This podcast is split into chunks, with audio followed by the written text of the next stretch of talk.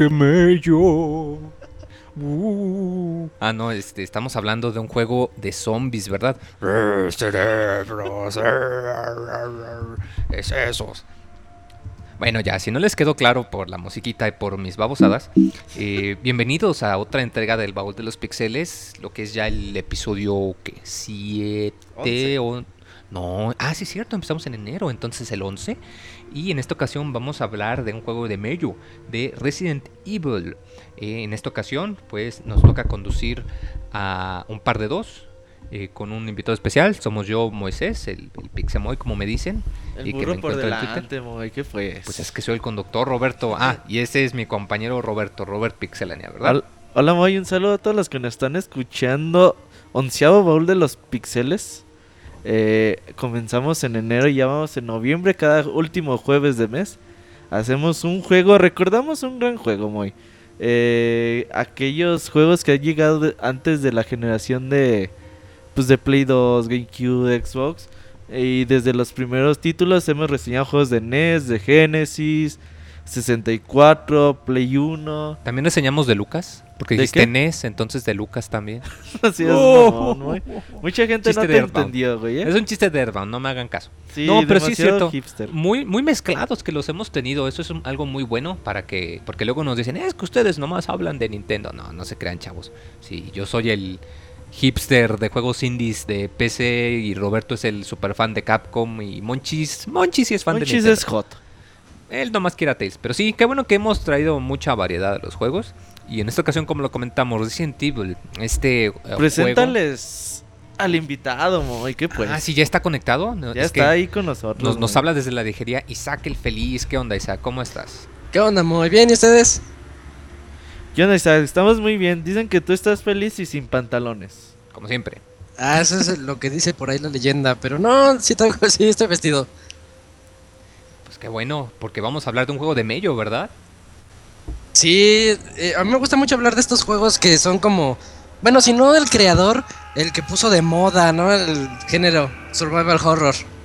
Sí, que, que lo comentábamos para comenzar un poquito de historia. Tú nos comentabas que jugaste eh, Alone in the Dark, que es como el predecesor, ¿verdad? El que lo originó, ¿verdad?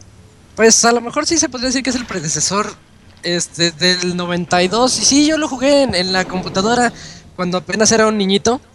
Y, y sí daba mucho miedo Alone in the Dark. Era, ¿quién, ¿Quién puede olvidar la escena inicial donde estás en una especie de ático y no sabes nada, no sabes qué hacer, nada? Así, eso lo, lo menciono porque se parece mucho a Resident, así cuando empiezas y no sabes ni qué onda. Y en aquel empiezas a ver pues, qué, qué cosas puedes agarrar, con qué puedes interactuar, hasta que sale un lobo y lo atacas. Pero es el mismo sistema de moverse así como de tanque y recorrer una especie de, bueno, una casa abandonada. Eh, Exacto, y como lo comentas de que, bueno, el, hecho de que como había limitaciones en esta época, eh, pues igual y aprovechando o, o con estas mismas limitaciones, pues se tenían que poner creativos y, y que utilizaban mucho lo que se llamaban los ángulos fijos de cámara, que pues ahorita todo es en tercera persona o primera persona, ¿verdad? Que pues es muy dinámico y que acá la mamá del muerto. Pero pues en esta época el ángulo fijo de cámara pues ayudaba mucho tanto para darte la ilusión acá tipo hollywoodesca, pero también para, para aprovechar para la pues digamos para la atmósfera, porque el hecho de que tú no podías controlar el ángulo de la visión implica que pues siempre tenías que estar al pendiente, porque era muy fácil que ah, hubiese un, enemigo a la vuelta de la esquina y tú no te podías dar cuenta hasta que llegabas ahí, ¿verdad? De hecho es algo que a algunos no les gusta de, de este juego, que, que, que quizás la, la cámara en ocasiones era la que te daba mucha lata, ¿verdad? Hay dos cosas que yo puedo decir sobre el, el género en, en general. El género en general. Y el. Y el. ¿Cómo se llama? Y Alone in the, Ándale. in the Dark. Es que son pioneros en el sentido de utilizar los polígonos. Eran los primeros juegos que tú veías en polígonos. Yo lo sentía muy realista. Y sí me llegaba a asustar en, aquel entonces. Y la otra, el sonido. El sonido que se empleaba tanto en aquel juego o luego ya en Resident son factores muy importantes que dejaron como legacía para como legado, perdón, para para lo que es ahora ya la industria en términos de, de juegos de horror, o ya no tanto de horror, sino de cómo inmiscuirnos en una historia teniendo como un factor secundario el sonido. Claro, que igual y era sonido de una calidad horrible y pésima, pero en esa época pues, Era- te sacaba de onda. Era lo que había, muy. Claro, Pero claro. sí. Pero era puro eh, suspenso, ¿eh? Alone in the Dark era puro suspenso. Sí, claro que sí. De hecho, pues ya parece esto más podcast de, de Alone in the Dark. Sí, especial de Alone in the Dark. No, es que pues, para, para que entiendan los chavos de, de dónde venimos, para saber hacia dónde vamos. Ah, y, y bueno, eh, Resident Evil, este juego que decíamos, salió en el 2000, 1996, no, muy. 96, sí es cierto, ya bastante tiempo. Es, eh, pues, como lo comentábamos, un tanto diferente en la época que pues eh, Capcom decidió vamos a hacer un juego de mello y pues que se, se salieron mucho de la fórmula, ¿no? ¿Tú, ¿Tú qué hacías en 1996? No mames, güey, yo iba en segundo de primaria, creo, tenía como siete años. ¿Pero qué hacías, güey? ¿Qué jugabas? Yo no jugué Resident Evil hasta... Uh, Muchos años sí, después. no, pues es que el- eh, tener un PlayStation en esos días ocupabas de ser millonario, ¿no? Sí, la verdad que sí. Aunque- además, ajá, sí, Aunque sí. mucha gente todavía seguía esperando como el Nintendo 64 que saliera por ahí unos meses después. De todos modos, tener una consola como PlayStation 1 que ni siquiera había aquí, la tenían que traer de, de Japón. Entonces era como que algo muy complicado y algo que poco sonaba aquí en México, ¿no? Que cuando nos decías, ¿PlayStation qué? ¿Qué es ¿Qué- esa qué- cosa? qué es eso? ¿Qué juego de Mario hay ahí? Ajá, decías, no, eh, esto no, no es para mí, no. Y sobre todo por la edad que, que llegábamos a tener, como que sí no, nos sacaba mucho de pedo. El director era Shinji Mikami, muy. Ay, papá. Alguien que pues en Capcom nada más había desarrollado pues, que dos juegos medianitos y desarrolló Aladdin. Que Ah, Aladdin fíjate. llegó a ser bueno, muy bueno de hecho. Y que también desarrolló la, la tropa Goofy, güey. ¿Te acuerdas de ese juego? Que tenía Goofy. muchos puzzles de como que aventar cosas en una cuadrícula. Y ibas acomodando. No lo jugué. ¿Nunca jugaste la No. tropa Goofy de Super Nintendo? No, pensé que te referías al de... de Chip y Dale, del escuadrón Ey. de Nintendo, pero no, nada que ver, ¿verdad? ¿Tú sabes jugaste tropa Goofy en Super Nintendo? No, ahorita es lo que estoy pensando, como que lo recuerdo, pero no, no, jugado no. De hecho, ¿jugaste Zelda Twilight Princess? No, no es cierto, Zelda Spirit Tracks. Que tiene mucho puzzle de aventar cosas. Y que esas cosas así se van hasta que topen con algo. Y vas acomodando las cosas. Eh, ten- tiene mucho puzzle estilo Tropa Goofy. No, Suena hecho, como un Tetris es modificado. la- Zelda Links Between Worlds. Pero bueno, entonces Shinji Mikami le dijeron, pues sabes, este es un juego de terror. A ver cómo te sale. Lo hizo. Y pues le quedó muy bien, ¿no? Muy. La verdad que sí, ¿eh? Eh, como lo comentamos, no, año 96, sale para PlayStation. Eh, la novedad de que eh, tenía ciertas cinemáticas que parecían de película de horror super chafita, pero que en esa época, si estabas niño, pues sí te sacaban de onda ver a los actores ahí que los mordían los perros. Y De hecho, cabe de señalar en la versión de, de- del juego o en muchos juegos de PlayStation, pues como que su como una de las cosas más chingonas era la, introducción, ¿no? Que tú dejabas correr el juego y Ver que los videos juego que te presentaban al introducción inicio. muy muy chingona. Sí, era lo emocionante en aquel entonces. No tanto ver los super gráficos, sino ver qué video te iban a mostrar, los FMVs. Ajá, esas presentaciones que tenían los juegos de, de PlayStation, me acuerdo que era como que decías, no mames, güey, antes de que aprieta- le apriete Start, vamos a ver cuál es el, el video que tiene este juego. Y Ah, pues como en el de- Resident Evil acordé tiene un live action. Ese era uno que Ah. me gustaba mucho. ¿Qué dices, Zach? El de Dragon Ball GT. ¿Cómo es, güey? Ese yo no lo vi. Ah, pues iniciaba y era una animación ahí de Goku, ya ves, con su ropa azul de Dragon Ball GT. Ah, y ahí sí, pele- peleándose contra Buu, contra Cell. y- Llena de acción. Voy a buscarla en YouTube porque Ah, no me acuerdo. El Final Bout, ¿no? Dragon Ball GT Ah, ese. Final Bout. Final Bout. ¿Sí era ese, no, Isaac? Sí, ese mero. Ah, cierto, güey. Sí, también tener un Dragon Ball en un PlayStation era así como, uy, güey, no mames, güey, tengo Dragon Ball. Pero bueno, en, en este juego de Resident Evil había un- una cinemática eh, con actores reales en la versión de PlayStation 1, donde tú veías como pues el equipo de los Stars va en busca de. Va a Raccoon City en busca de, de un equipo Mapache. perdido, güey. Ey, el Ciudad Mapache de Chavita, güey. Sí, sí, sí. Eh, que van en busca de un equipo perdido que, que mandaron a una misión y pues la verdad ya no, ya no respondieron, el equipo Bravo. Este equipo Bravo se embarcó en la misión y pues la verdad pues ya no regresó. Entonces estos güeyes dijeron, ah, pues ahora los Stars, como que nuestro equipo más chingón, nuestro equipo élite, pues va a ir a Ahora investigar. nosotros somos las estrellas. Uh, uh, uh. no seas pendejo, güey. ¿Sí te acuerdas de esta cinemática, Isaac? Sí, llegan a, a un bosque que es donde está desaparecido el otro equipo. Y de hecho, el equipo alfa es el que tú traes. Son los que van a buscar al equipo bravo. Y el, y el alfa está conformado de, por. por. ¿Cómo se llaman? Por los veteranos de los Stars. Que eran... Yo no me acuerdo de Rebecca Chambers. Eh, ah, el otro equipo está Rebecca Chalmers.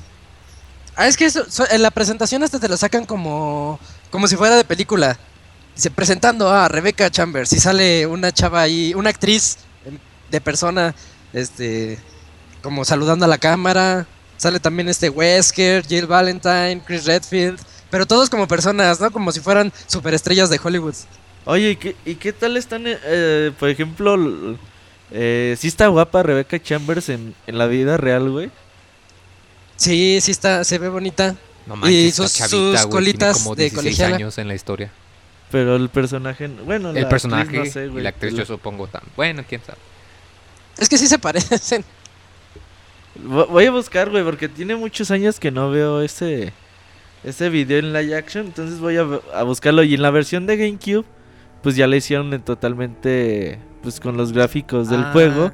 Es que yo Con- jugué la, la primerita y, y vi ese video que a mí me da ahorita mucha risa.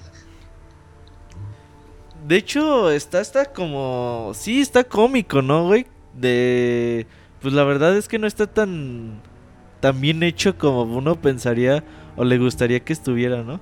De hecho, yo me acuerdo que fuera de las cinemáticas y a lo largo del juego, la actuación de voz que por un lado te sacaba mucho de onda el pensar, no manches, pueden poner voces y diálogos en los juegos, pero ahorita la escuchas y se escucha súper gacha, o sea, Es que se escucha sobrepuesta. ándale exacto, como que el- eran, como que se agarraron unos chavitos fuera de la escuela de, do- de- de actuación o de actores de voz, les dijeron, sobreactúa todas tus líneas y órales, cabrón. Eh, clásica película de terror que dicen, ¿qué fue eso? Pero muy, muy marcada. No, no lo sé, ahora vete a ver. No, yo me acuerdo la- el diálogo del sándwich, que ahorita vamos a hablar más. E- Esa es la, la escena que tengo más grabada, el diálogo de- del sándwich. Pero, pero bueno, eh, como lo comentamos, este, resulta que en, la ciudad mapache pues hay problemas en la mansión. Un equipo va a investigar y se pierde y pues envían al otro para... Porque dicen, si ya se perdieron unos güeyes, pues vamos a enviar a otros a ver si estos no se pierden, ¿verdad? Muy listos. Pero pues como es costumbre, llegan, los atacan unos perros, cosas raras y pues se tienen que esconder adentro de la mansión, ¿verdad? Unos perros que aguantan 10.000 balas. Claro que sí. Menos Aquí- de la Magnum, güey. No, la la pero, Magnum sí los chinga, güey. pero ¿para qué te desperdices balazos de Magnum en perritos? No, güey, pero si, si ubicas que en la introducción nomás este Wesker y, y Barry traen Magnums, güey. Los otros dos pendejitos traen pistolas normales. Pues sí, carne de cañón. y bueno, hablando de los pendejitos, es aquí donde tomas la, la decisión. Tú al comenzar el juego podemos elegir a dos personajes. Recordemos que este juego salió para GameCube en una versión remasterizada que próximamente va a salir. Que para mí es el mejor remake de la historia, güey. Y también está la versión original, que Ajá. salió para PlayStation, que salió para 10, que salió para otras cosas. Entonces hay ciertos elementos diferentes, pero algo muy constante es que puedes elegir entre Chris o con Jill. Que eso era, uh, güey, no mames. La mayoría de las personas elegían a Jill porque al este ser un juego de tipo de survival horror, el enfoque es que vas a encontrar pocas cosas para sobrevivir, o sea, los recursos son limitados.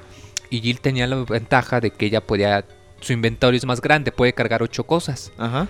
Mientras sí. que con Chris solo puedes cargar 6. Entonces, de hecho, cuando tú elegías el juego original, te decía Jill, dificultad normal, Chris, dificultad difícil. Por Sí. otro lado, eh, Jill también tenía acceso a un arma extra, que es el lanza, lanzagranadas. Que creo que ese es nada más en el de GameCube. O también el primero. Con Jill tienes lanzagranadas en GameCube. Bueno, no me acuerdo si en Play 1. El chiste es que con Jill tienes más espacio para cargar y tienes más variedad de armas. Y con Jill tienes el, la tienes- navaja para abrir puertas, güey. Exacto. Por otro lado, con Chris, aunque puedes cargar menos cosas, aguanta más daño y sus balas suelen. Es más fácil este. e- eliminar a los enemigos. O sea, puedes cargar menos cosas, pero como que tiene mejor puntería o qué sé yo. Ajá. Pero, pero es más fácil eliminar a los zombies.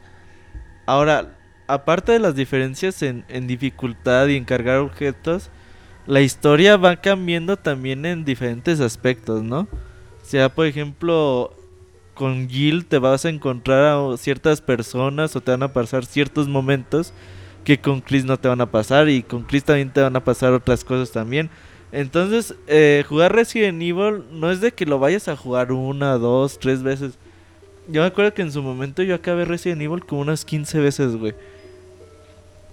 Y que ahora voy a jugar con Chris, pero a lo mejor en cierta decisión del juego voy a irme por este camino, me voy por el otro y ahora lo voy a acabar en difícil y ahora voy a acabarlo en dos horas. Resident Evil es rejugable hasta la chingada, güey. Y porque te vas a encontrar muchos aspectos. Entonces ya empezando el juego, ahora sí, pues llegamos a la mansión. Porque ellos van corriendo de los pinches perros de la chingada. Llegan a la mansión y pues dicen, oye, güey, pues qué pedo con esta mansión, ¿no? Y escuchan un disparo. Y dependiendo a quién agarres es como van llegando a la mansión, ¿no? Por ejemplo, si agarras a, a Jill, entra Jill, entra Barry Bones. ¿Sí es Barry Bones? No, Barry Bones Barry es Burton. beisbolista, güey. Barry Barry Burton. Burton, güey. Barry Burton. Eh, y este Wesker. Albert Wesker. Wesker. Y se oye un disparo y dice, no mames, ¿dónde está Chris? Ah, pues ese ha de ser Chris. Y mandan a Jill a investigar. Bueno, se va Jill y se va este Barry a investigar qué pedo con ese disparo. Ah, es que Wesker no los deja salir. Desde la entrada, desde el inicio les dice, no, ya no pueden salir. Y de hecho el juego no te deja. Si abres la puerta, primero entra un perro y lo Sí. tienes que matar. Y si vuelves a intentar abrir ya te dice, no, no, los perros están afuera, no podemos arriesgarnos. No, pues no mames, yo tampoco me regresaba, güey. Aunque Wesker Ah, me es, que no Jill quería nada. regresarse. ¿Qué, Isaac? Jill quería regresarse. Jill dice, no, Chris está afuera. Y es cuando escuchan el balazo. Ah, sí, y dice, no, no, no, ya Pero no, Wesker no, los deja, no los deja. No se regresen, ¿qué pinches van a hacer? Ahí están los perros, de allá venimos para que se quieren salir otra vez. Entonces ya van con- para investigar y es donde sale una de las escenas pues más recordadas de la franquicia Resident Evil, ¿no, muy? Sí, sí. La, la escena en donde tú tienes tu primer encuentro con un enemigo que ves que pues, hay un cuate que está agachado eh, sobre un cadáver o algo así y ves que se voltea lentamente y te mira por el hombro, ¿no? Y es esa es la escena Escena característica. característica, ¿no? Que pues denota ya el tono de todo el juego de eh, esto es lo que vas a tener que andar lidiando. Sobre todo porque al principio eh, tú nada más tienes uh, tu pistolita y un clip de balas y ya. Y creo que con Chris, de hecho, no empiezas con pistola, la tienes que encontrar en el piso. Si la encuentras en es- otra habitación. Sí, o sea, tú con Chris no si, si entras con ese zombie, tienes que matarlo a puro navajazo. O irte corriendo mejor. O correr, porque de por sí son lentos. Sí, de hecho eso es un detalle. Cuando tú juegas en dificultad difícil, hay más enemigos que balas. O sea, si tú eh, juegas con la intención de eliminar todo lo que veas, No no, lo vas a poder acabar el juego. Ajá. O sea, se hace mucho énfasis en el survival, en el aspecto de sobrevivir, de que, no, ¿sabes qué? Debes de pelear solo cuando sea absolutamente necesario. Siempre que puedas, siempre te va a convenir más evadir a los enemigos. De hecho es algo muy importante, muy porque yo me acuerdo la, primera vez que yo, yo, yo jugué Resident Evil 2, eh, primero antes que el 1, güey. Y yo me acuerdo que a, a la mitad del juego ya no tenía nada, güey. Ya no tenía balas, ya no tenía para eh, llenarme más de sangre. Entonces dije, güey, pues ya qué hago, güey. Dije, no, no me debía haber gastado las balas, no me debía haber gastado la- las medicinas. Pues tuve que empezar un archivo nuevo y otra vez empezar. Y otra vez ir como que vas aprendiendo mucho a cómo se van comportando los enemigos, a qué enemigos sí vas a tener que eliminar, a cuáles prefieres a lo mejor darle dos balazos y se, que se caigan y seguirte de, de largo. Entonces, eh, eso es muy importante en Resident Evil, que no vas a tener toda tu disposición y siempre tienes que, que guardar balas y guardar medicina y todo Porque tú no sabes qué va a haber adelante, qué va a haber en la siguiente puerta. Y eso es muy importante en esta franquicia. Oye, también guardar las tintas que te vas encontrando. Eso es lo que siempre yo guardaba. Claro, aquí para poder guardar el juego tenías que llegar a una máquina de escribir y tenías que usar un rollito de, de- de tinta de máquina de escribir. Porque chavos, si están jóvenes, antes había estas cosas que son como computadoras. Es como para el pixetata, ¿no, güey? En mis tiempos, hola abuelito que nací, les voy a hablar de las máquinas de escribir. Eh, Era como las computadoras, pero no tenías pantalla, era, era mecánico, sin pila, así lo, usabas y, y le ponías tu papelito y ahí cada que apretabas la tecla escribías. Y si te equivocabas, abuelito, no, pues tenías que agarrar un, un corrector y con eso le, le ponías encima, no había botón de borrado. Y entonces, ¿qué hacías cuando se te acababa la tinta, abuelito? No, pues tenías que comprar más o ya no podías escribir, hijo. Ah, y esto es muy importante, abuelito, porque en este juego, cuando ya no tienes tinta, no puedes salvar. Entonces era una sensación muy apremiante que si no tenías cuidado y te acababas los rollos, ibas a jugar como quien dice muy tenso, ¿no? Porque andabas de, híjole, tengo que encontrar un rollo, tengo que encontrar un rollo. Pero alguien sí le ha pasado eso. A mí nunca me ha pasado, güey. Ni en mi época de más novata en Resident Evil nunca me pasó. ¿A ti te pasó eso, güey? Hubo un par de cachitos que me pasó que ya nada más me quedaba uno o dos rollos Ajá. y decía, no, pues sabes qué, voy a Pero jugar... de papel, ¿no? No, de tinta. No. Y yo decía, no, pues sabes qué, pues voy a aguantar hasta encontrar otro rollo, otros tres o cuatro rollos, no voy a grabar. Y era jugar bloques de 30 minutos o 40 minutos. Y ya cuando encontraba más rollos de tinta, ay, entonces grababa. ¿Tú, Pero Isaac? para estar seguro, o sea, no me A mí gustaba sí me quedarme pasó sin una tinta. vez. Y eso, y avancé fácil como una hora, hora y media. Y fue cuando. Me pasó más lo de que yo no quería grabar, no quería, no querían. Y me mataron. Entonces fue regresarme todo el, el camino que ya había hecho. Todo por la desidia de no, no querer salvar. Fíjate que, que yo cuando hacía mis speedruns de Resident Evil, que los trataba de acabar siempre por debajo de las dos horas y media. Ahí no quieres salvar, dices, no, al fin ya me sé el juego, ya sé por dónde irme, no me van a matar. Y verga, güey, a la hora y media que llevabas de juego que te matan y qué pinche coraje Horrible. te daba, güey. Los juegos de antes, así eran. Así eran los speedruns, güey. Pero bueno, entonces, eh, ya que conocemos a nuestro primer zombie, eh, pues este, si vas con Jill, Barry y Jill dicen, pues van a buscar a Wesker. Wesker ya no está en la, en el lobby de la mansión, como quien dice. Entonces dicen, pues bueno, vamos a investigar qué pedo con esta mansión. Tú por aquí, yo por allá. Entonces ya se separan eh, ambos personajes. Y empezamos con una serie en una casa que podríamos decir está chiquita, pero no, güey. O sea, realmente la casa es gigantesca, con un montón de habitaciones, eh, con un montón de llaves eh, que ir descubriendo, que ir sacando para abrir las diferentes puertas. Y aquí tenemos uno de los... De las cosas que quiso también Resident Evil. En el Play 1, el jue- eh, la consola necesitaba mucho cargar los escenarios, ¿no? Entonces, si ustedes recuerdan, el Play 1 es igual a no loading, güey. Siempre, siempre fue así. Pero Entonces, lo en- disfrazaban de una manera muy interesante. en Resident aquí. Evil, para no hacer ese no loading, bueno, sí lo hace, al final de cuentas sí lo hace. Pero dijeron, bueno, ¿qué tal que si cada vez que el usuario abra la puerta, ponemos como una escenita de que el usuario se va acercando por lentamente a esa puerta, la abre y entra a la habitación. Entonces ahí ponemos el para cargar. Y así pues damos también una sensación tensa porque tú no sabes qué va a haber en este cuarto. Y eso Y no te es dejaba ver nada. eh, intrigante porque puede ser que esté sola la habitación o puede ser que haya dos, tres zombies por ahí. Sí, y era un elemento que le agrega mucho al. Pues sí, al suspenso, precisamente, que te sacaba de onda. Y que bueno, de hecho, curiosamente en la versión de 10 te puedes saltar, por lo mismo que es un cartucho y no usa tiempo de carga. Cuando hay una escena de que ves que se va acercando la puerta, puedes apretar un botón y inmediatamente te carga la otra escena. Pero es un bonito detalle que lo dejaron, o sea que si tú quieres, pues puedes este, esperarte para, para quedarte sorprendido con lo que hay del otro lado. ¿Tú jugaste la de 10, güey? Yo jugué la de 10 para poder jugarla llevándola. Ajá. Eh, y sí, o sea, me, me gustó mucho que tenía ese detallito. ¿Qué tal está esa versión, güey? Fíjate que está muy bien porque toda la acción es en la pantalla de abajo. Ajá. y tú todo el tiempo tienes el mapa en la parte de arriba. Entonces no tienes que andar No poniendo pausa cada rato. Entonces navegar es súper rápido, porque casi casi que si tienes prisa y tienes que moverte de un lado a otro y no hay enemigos, pues te la puedes pasar corriendo y nada más ves el mapa más o menos como está. Entonces está muy chido, la verdad. Yo cuando salió esa versión dije, no, ya mucho Resident Evil, ya para qué quiero otra versión más. Otra versión más. Entonces- y ahorita va a salir otra versión Y ahorita más. se me antoja comprarla, fíjate. Ahorita sí me gustaría tener esta versión. ¿Tú jugaste esta Isaac, la de 10? No, yo nada más la de PlayStation. Y la Director's Cut. ¿No jugaste la de GameCube? No, esa no. Te la recomendamos bastante. De ya hecho, puedo esperar eh, al esta siguiente vers- remake. ¿Manda? Mejor me espera el siguiente remake. ¿Al de Play 4? Ajá, el remake del remake.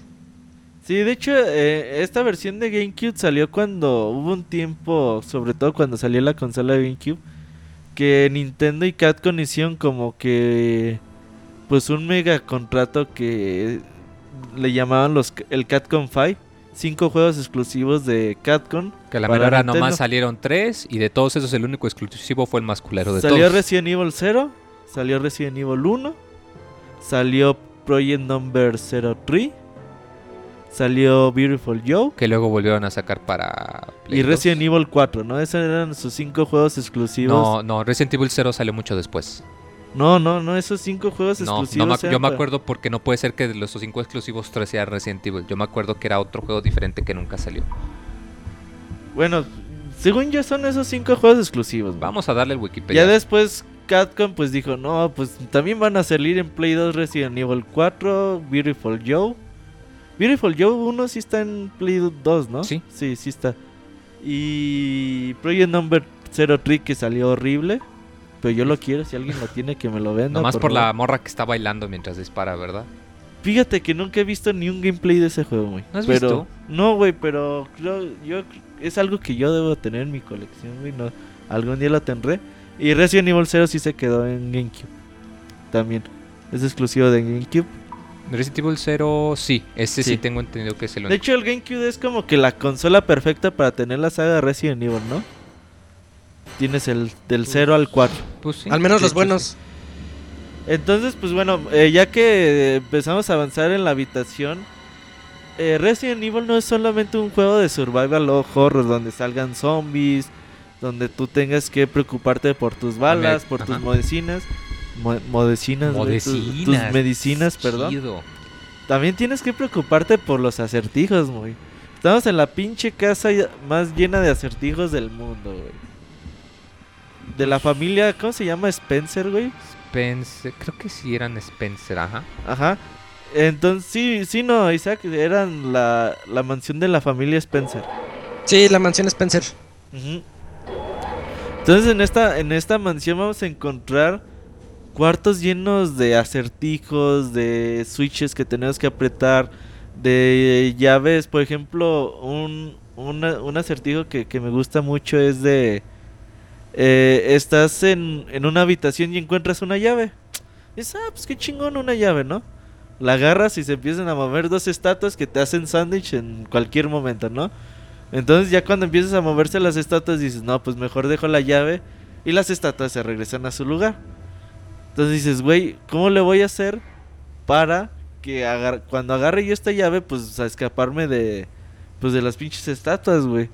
Y es algo que a mí me intriga mucho yo le buscaba de una forma y le buscaba de otra. Pero, en algún... Tú cuando vas eh, investigando por las mansiones y vas haciendo diferentes cosas, vas encontrando documentos, muy.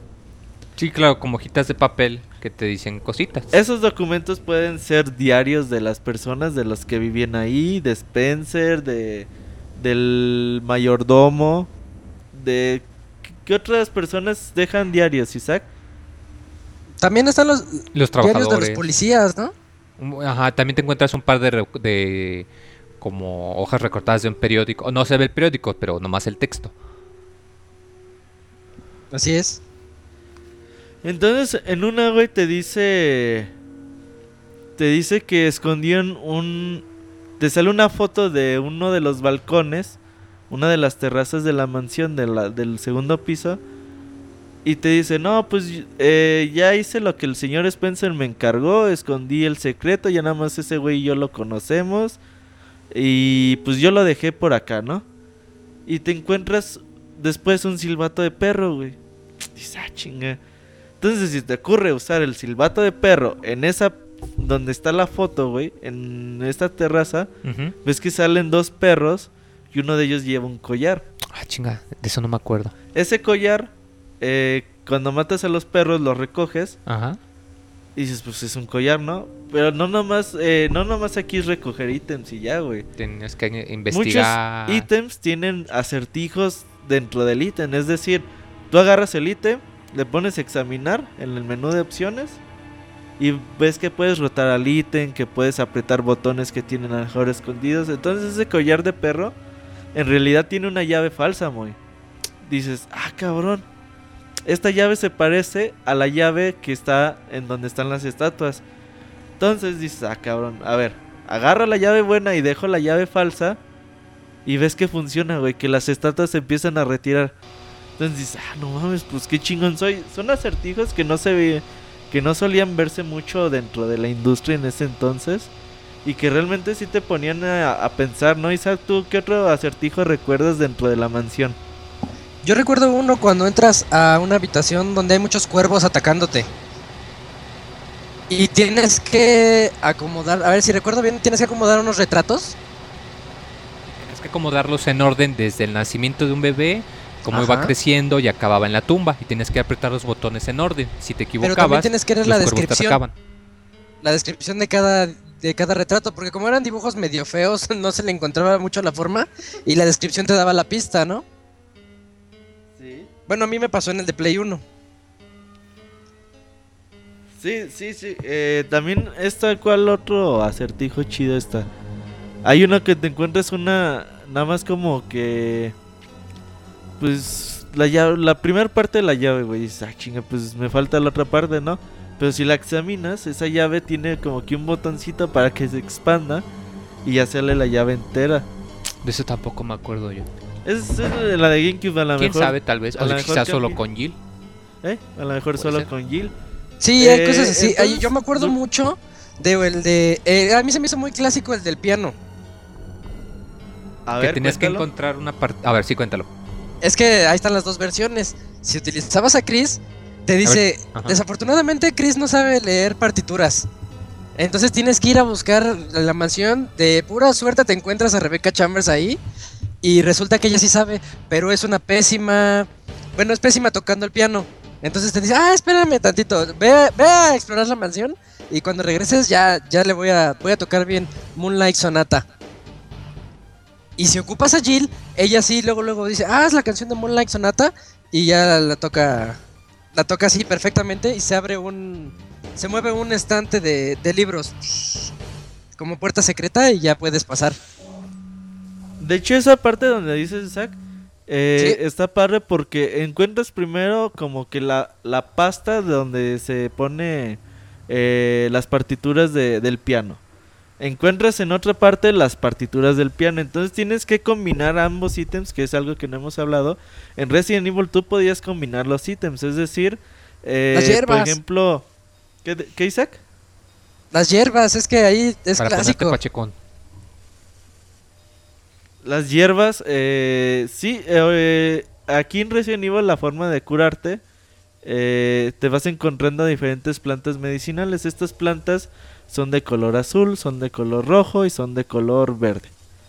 Estas plantas medicinales se pueden combinar para hacer pues que su efecto sea pues sea potenciado, es decir, si tú combinas dos plantas verdes vas a llenar el 100% de tu sangre.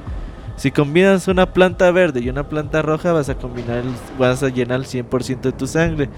Una planta verde, una planta roja y una planta azul, vas a hacer el 100% de tu sangre. Más aparte vas a tener, te van a curar de, de la- Veneno. eh, del veneno, ¿no, Isaac? Sí, de- te curan del veneno. Y las verdes se pueden mezclar hasta tres. Tres verdes para que sea el 100%. Si son dos, te curan nada más la mitad. Y tu sangre se veía reflejada como un electrocardiograma, así Ah. nada más los, los latidos de tu corazón. Y se hace cuando eran muy rápidos, es que ya estabas en peligro de, De muerte. hecho, escuchabas los latidos, aún sin meterte en el menú de pausa, veías como que cojeaba el personaje Ah, sí, en especial en también. la de GameCube, ve que como cojean o que se agarran un costado con un brazo y escuchas los latidos de aguas, cabrón, aguas.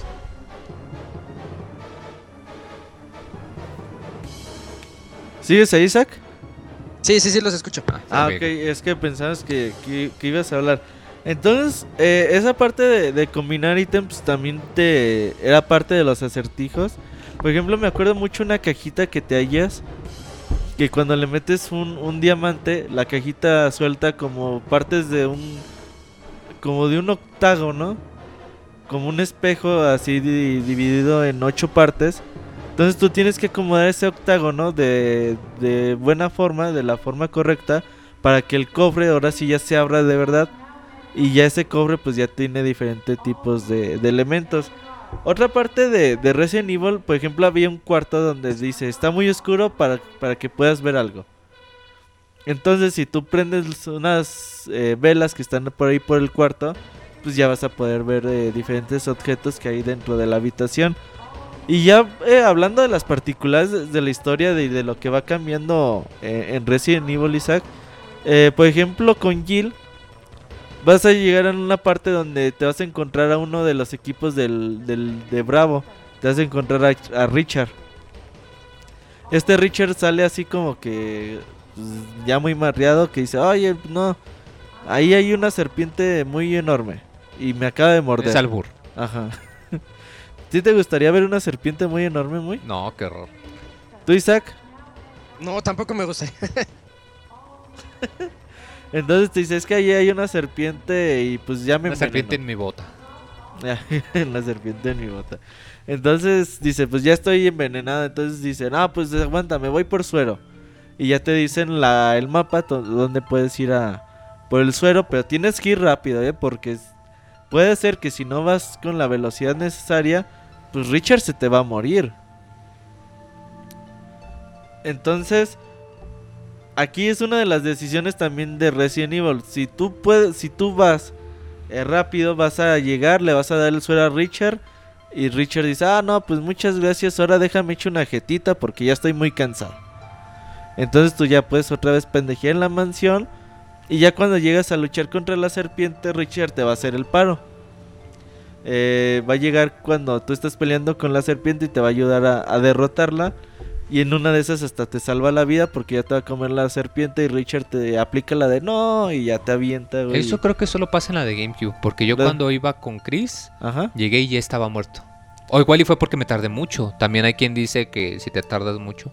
Pero con Chris sale Rebecca Chambers, ¿no, Isaac? Con Chris es cuando sale Rebeca y ahí Ajá. va de tu, de tu compañera, pero generalmente en sus acertijos siempre te dice, ah, tú sigue, síguele, yo aquí me quedo. O sea, no es un personaje muy de esos difíciles que tienes que andar cuidando. No.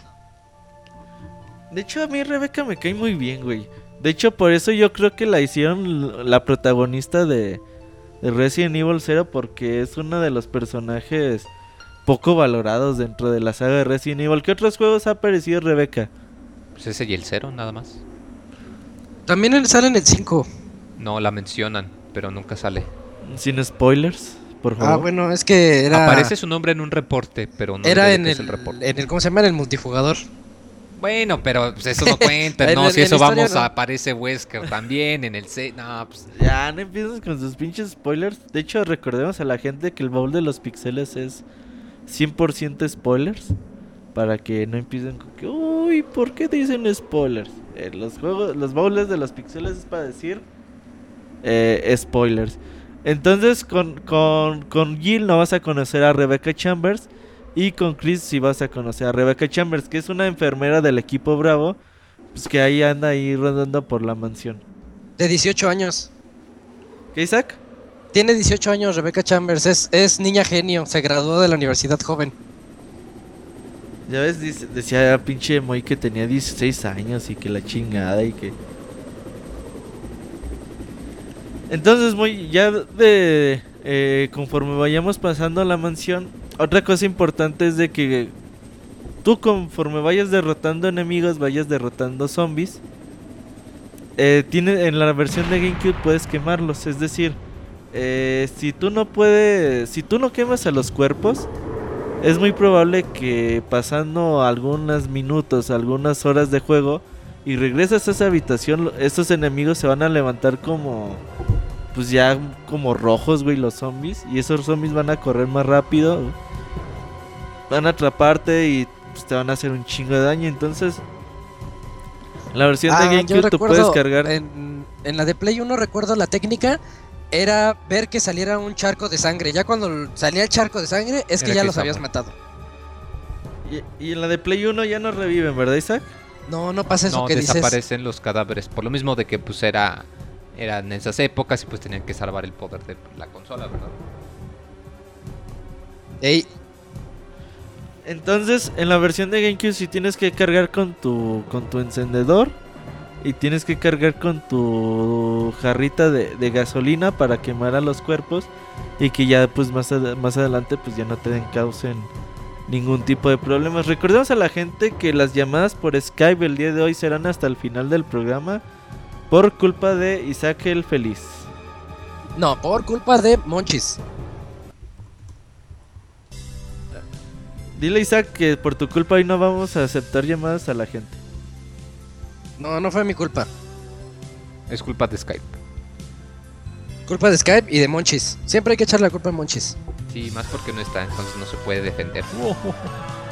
Fíjate, un saludo a, a Monchis, güey, que el día de hoy no vino. Entonces, ahí donde quiera que esté, un saludo al Monchis. Vamos a hablarle también a Fer, güey, alias el Soy Goku de los videojuegos. Ahí está Fer. Hola Robert, ¿cómo andamos? ¿Qué onda, Isaac? ¿Qué onda, Isaac? ¿Qué onda, Fer? ¿Qué Perdón. pasó? Espérate. Aquí hablando de Resident Evil, güey. ¿Cómo, perdón? Aquí hablando de Resident Evil. ¿En qué parte van? Vamos ya en el final, güey. Oye, Alfer, ya en el mero final. Ah, y... No, apenas vamos en la serpiente de Jill. Ah, esa pinche víbora. Me, la me odio, dicen que a ti odio. te gusta la, la serpiente, ¿no? Este... porque es muy grande. No, no, no, no, para nada. O, algún- Entonces, o Fer también platicamos de los acertijos, Fer. programa de esta Alguno que tú recuerdes. Uno, un- uno de los que más me este, gusta es el del piano, aunque es muy, muy simple. Este, Ah, sí, es lo que decíamos. eh, sí, no, es muy, muy bueno ese este, acertijo. Porque te dan una nota. Tienes un piano junto, entonces creo que lo más factible es este. Pues tocar esa nota, ¿no? Pero yo me tardé un poquito en saber que te tenías que acercar al piano y poner esa nota. Entonces, este, si no hacías eso, pues te, te tardabas un poco, porque si mal no recuerdo, te abre un cuarto. Y en ese cuarto creo que hay una joya. ¿O, o me equivoco? No, Está el es- no escudo. Está el escudo, el escudo dorado. Que si lo quitas se cierra la, la puerta. Ajá. Entonces tienes que dejar el escudo que te encuentres en la habitación. Exacto, para este, cambiarlo. Y este, es- esa canción está muy, muy bonita. No, no, no me acuerdo cuál es, pero está muy, muy bonita, pero no está muy bonita para Sonata la- de, lun- de luz de luna. Exactamente, De Beethoven. exactamente. Beethoven. Entonces, este, es una canción muy bonita para un juego un poco, un poco tenso, por así decirlo. Ot- Es, ¿perdón? Otro de los acertijos que están buenos, muy es el del reloj, ¿no? Mm, ¿Cuál, cuál, cuál? El que está ahí en la habitación de. Del, pues, en el comedor, las- güey. En las mesas Ahí está el principales, cuando entras al, al primer cuarto, ¿Qué decías. Que es el acertijo en la primera puerta en la que entras cuando suena y creo que te da la este, llave de la La mansión, última. ¿no? Sí, ¿no? Sí. Ah, sí, está muy bueno. Porque entras y suena el reloj y cualquier ruido raro te dices, chin, tengo miedo. Sí, ese. Porque, ¿qué te dice el acertijo? Te dice que cuando los dos grandes se encuentren. ¿Sabe qué chingas? ¿Tú te acuerdas de qué decía el acertijo, Isaac? ¿Isaac? Perdón, que- ya, ya, aquí estoy. Ah, Ok. ¿Te acuerdas qué decía el acertijo, Isaac? El acertijo del reloj Ajá. sí va por ahí de que dice que el camino se abrirá en el momento en que... Los dos grandes se encuentren, ¿no? ¿Sabe qué chingados, güey? Que sí, y es un como un juego de palabras de que pues, tienes que mover las manecillas y toda la cosa, ¿verdad?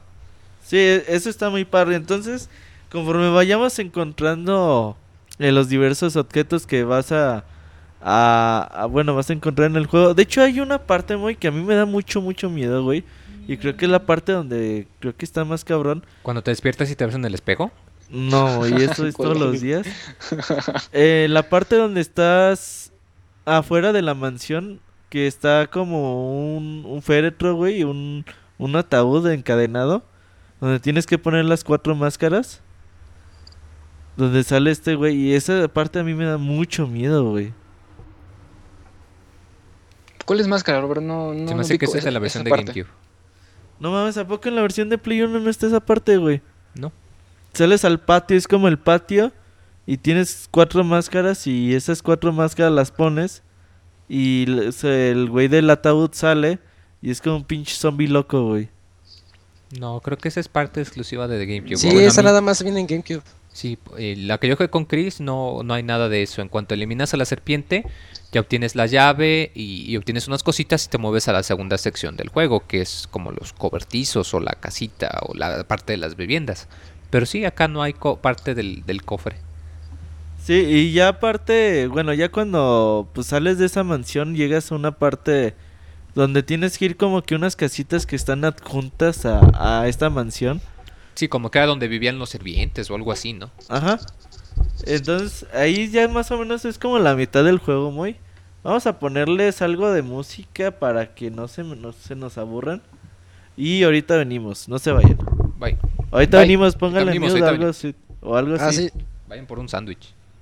Un sándwich de zombie.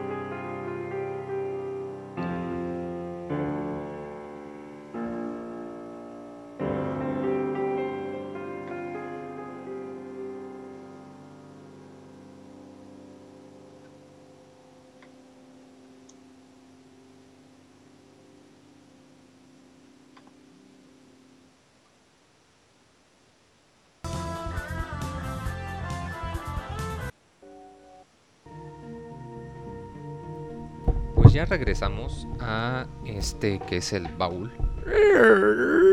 Es el, la bisagra acá.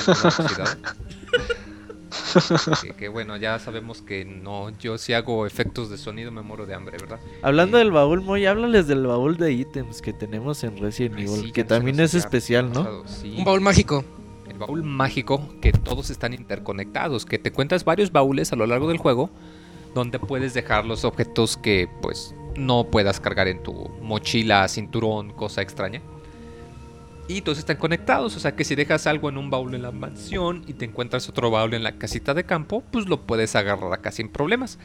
De hecho recuerdo que en la versión de GameCube, cuando acabas el juego, tienes la opción de jugar como realismo y lo que hace es que si dejas algo en un baúl, En la- en ese baúl se la queda. hardcore. Y sí, está muy perro, sobre todo porque luego cuando tienes que moverte a un área distinta como ahorita, que estamos hablando de las casitas, y tienes muchas cosas, tienes que pues, hacer viajes, ¿no? Pa, Pero eso ya, ya es ganas de hacer vueltas de más, ¿no, Moy? Pues sí, claro que sí. sea porque realmente no te agrega dificultad, realmente te agrega horas de juego, ¿no? Y lo hace tedioso. Ajá, es muy, muy tedioso porque si no te llevas el ítem que es para la zona que es, entonces vas este, a la puerta dices, chin, el ítem, y vas de regreso. Y, es este, o, otra vez por los caminos que ya no quieres pasar porque sabes que no mataste algo, o, o con el miedo de que vuelve a, a, este, renacer. Como que vas con miedo y como para esta parte del juego como que ya tienes muy pocas balas, poca medicina. Entonces es algo complicado eso de los, de los boles. Yo sinceramente eso es lo más tedioso, lo más horrible que puede ser de, de este Resident Evil. Tanto por el espacio como por los ítems que, que, que tienes que ir llevando. Eso es súper Dice tedioso. Albert Wesker en el chat que Resident Evil de GameCube tiene una hora más de juego que la versión de, de Play 1, ¿eh? Entonces ahí para que también... Para los que no hayan jugado la versión de GameCube y quieran pues tener más parte de la trama, pues ahí en la versión de GameCube la, la pueden encontrar. O la nueva versión que va a salir en Play 4. Bueno, va a salir en todas las consolas menos en Wii U en... Bueno, a principios del 2015, muy. De hecho, este, este baúl sale como anillo al dedo, ¿no? Queda como Guácala, anillo al dedo. ¿ok? Sí, pues este baúl queda bien, ¿no? Ya para que aguanten para el remake en unos mesecillos más. Pues sí, sí, precisamente, de hecho que eh, fue uno de los motivos por lo el que pues, quisimos elegir este, ¿no? De que pues órale, ya, ya ahí viene Monchis la- quería el 2, güey. Qué bueno que no, no lo dejamos porque ni vino. Entonces, de hecho, yo creo que por eso hizo berrinche muy y no, y no vino. Dijo, no, yo quería el 2. Ahora no voy a ir para que se les quite. Pues quién sabe, igual en una de esas. Sí, pinche Monchis. Eh, muy, también hay que hablar de, de los cuartos de, de salvado, güey. De los cuartos. De los cuartos donde podemos guardar nuestros ítems, donde recogemos a veces eh, medicina, eh, cosas así. Estos cuartos que, que tienen paz dentro de la mansión, ¿no? Que entras y se oye una musiquita diferente. Y como que dices, oye, y si mejor me quedo aquí toda la pinche noche a ver quién nos rescate por la mañana, güey. No, es sí muy relajante la música y pues igual y es parte de esto, ¿no? Como pues igual fue la intención, ¿no? Que, que pues precisamente hacerte sentir, ¿no? Pues sabes qué, Eh, aquí pues, relájate, Aquí no pasa estás a nada. salvo. Por un momento aquí no va a pasar nada. De hecho, yo muchas veces sí decía, oye, si me quedo aquí, ya ves que en, en un cuarto hay hasta camita, güey, hay una cama y todo el pedo, güey. Dices, oye, ya mejor me quedo aquí, cabrón, aquí no viene nadie, no me molesta nadie. Pues chingue a su madre, aquí me quedo toda la vida. ¿Tú, Isaac, qué, qué opinas de los cuartos de, de descanso, güey? Ah, era la salvación. Poder al fin llegar a uno de esos. Y luego había veces en las que no traía balas. Entonces me iba corriendo ahí, zigzagueando ah, entre los zombies. Y ya al fin cuando lograba entrar a una puerta que no sabía que iba a haber detrás de ella. El simple hecho de escuchar la musiquita ya me relajaba. Ya, aflojabas el esfínter, ¿no? Relajabas. No, sí, es que no te dabas cuenta que lo tenías todo apretujado de la tensión, oye. ¿A ti te lo apretaban de la atención, muy? No, yo lo traía apretado de la tensión. ¿Sí? Sí, no manches. ¿Apretaba el Isaac? ¿O, No, guácala. ¿O cómo está eso? O sea que pues ibas tenso de, de que pues ya, ya te, te, te- acondicionaban a que pues te relajabas cuando escuchabas la musiquita. Oye, ya, ya cuando llegamos pues a la otra sección de, del mapa, que ya estamos afuera de la mansión y que vamos a las, a las residencias adjuntas, a las cabañas adjuntas, eh, llegamos con una cabaña chiquita, güey, donde también hay un cuarto de salvado y todo eso. Y vemos que cuando regresamos está como una ventana que ve hacia la puerta. Y se oye que abren la puerta y se ve pasar así como un tipo monstruo, güey, con cadenas y todo el pedo. Dices, ah, cabrón, ¿qué es eso? Sales de la habitación y te dan un putazo. Y te desmayan. Eh, a los minutos o no sé cuánto tiempo, como que agarras el pedo, reaccionas, te levantas. Y ya ves a, una, a un tipo zombie, un mutante que no habías visto nunca dentro del juego. Y que ese zombie no se muere, güey. Por más de que le avientas balazos y balazos, pues real- realmente no lo matas. Entonces ahí lo mejor es, pues, ¿sabes qué? Yo me voy de aquí, me salgo de, de- de esta cabaña antes de que, pues, pa- pase otra cosa. ¿Sí te encontraste con ese, Isaac? Creo que es televisión de O cubo. también no, es de la estoy tratando de versión de recordarlo y no. Sí, Ese debe creo venir nada más en la de también de cubo, la ¿no? versión de GameCube, me parece. Ah, entonces les cuento. Entonces, eh, en esta parte Ok. Encuentras diferentes objetos que, que vas a necesitar después, como ya. Creo que aquí encuentras. Eh, ¿Cómo se dice? El cre- cradle, ¿Cómo se dice, güey? El, La barra. eh, la barra. barra para. Para, Palanca, no. Sí, como una barra, como una palanca. Sí. Algo así. para eh, quitar el agua de la alberca y esa. Y ya puedes pasar a la siguiente sección de. eh, de afuera. Donde te vas a encontrar, pues ya es donde llegas a- al sitio con animales venenosos, ¿no? Que están las serpientes.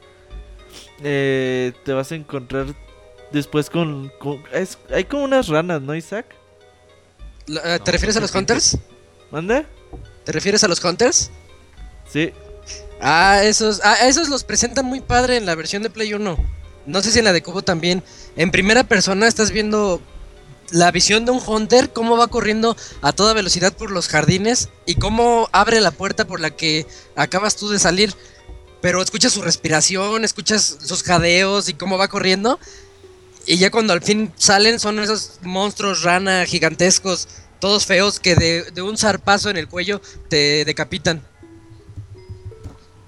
Sí, hijos de su chingada madre. De hecho, en, un, en una cinemática en la versión de GameCube, güey, que abres una puerta y caminas poquito, ves como esa rana te persigue, ese Hunter te persigue desde muy lejos, que va recorriendo toda la mansión de una, a una velocidad impresionante. Que dices, chingue su madre, ¿qué será eso? Y ya llega contra ti. Y pues sí traes así como que, pues todo atorado, como diría el Moy, güey. Todo apretujado. Cada quien, cada quien. Sí, no, pues Bueno, cada todo quien, tenso.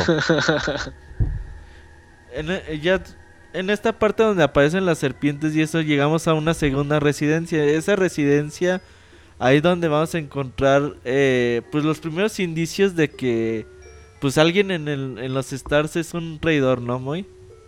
Sí, de que resulta que había alguien que los puso en esa situación tan desagradable, digámosle así.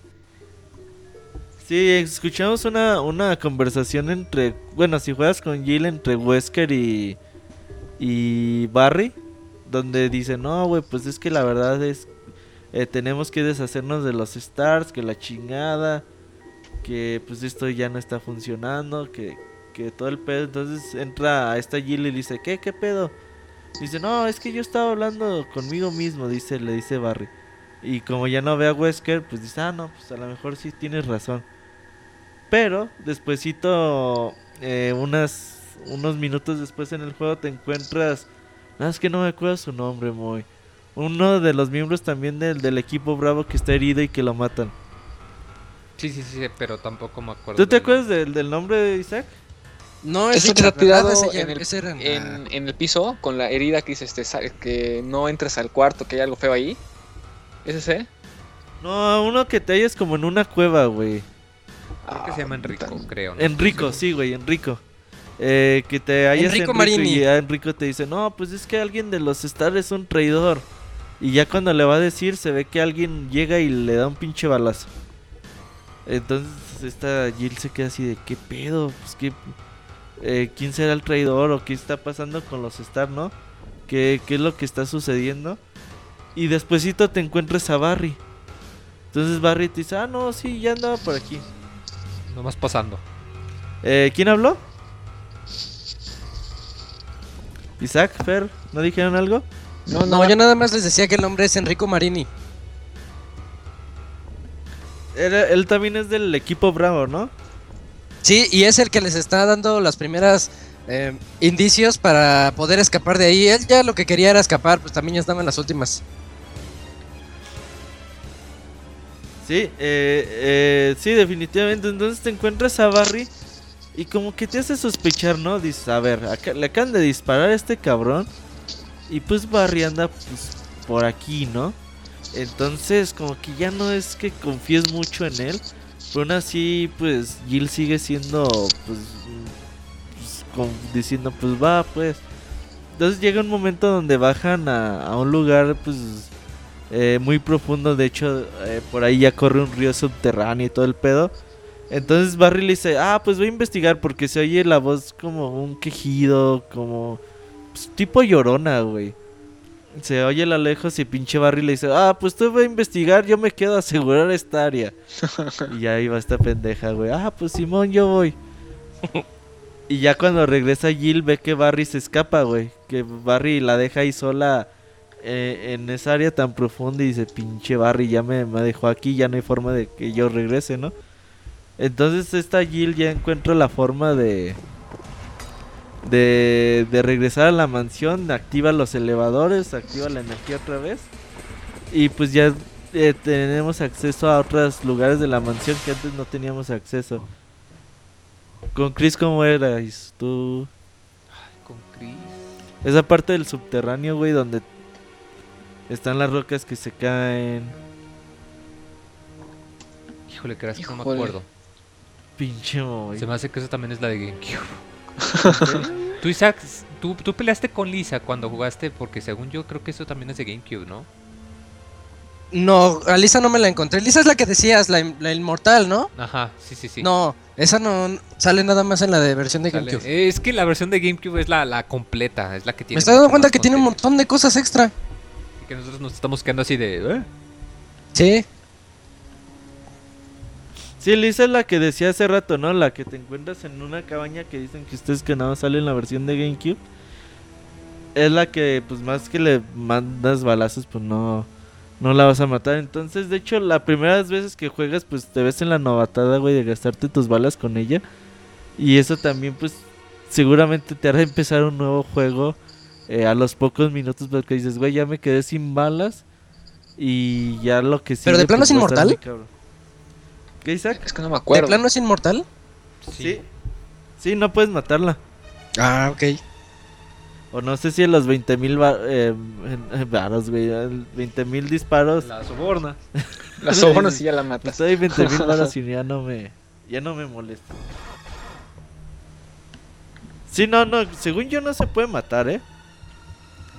Entonces ya dices, pinche barro hijo de su chingada madre, ¿no? Entonces ya. eh, cuando aquí ya es donde ya casi llegas a la segunda parte, al segundo disco de GameCube. Eh, en la versión de Play 1, ¿cuántos discos tiene Isaac? Nada más es un disco. No, ese es un disco. Sí. Ok, ¿ya Resident Evil 2 tenía más discos o no te acuerdas? El Era 2 un sí igual. son dos. No, era uno, ¿no?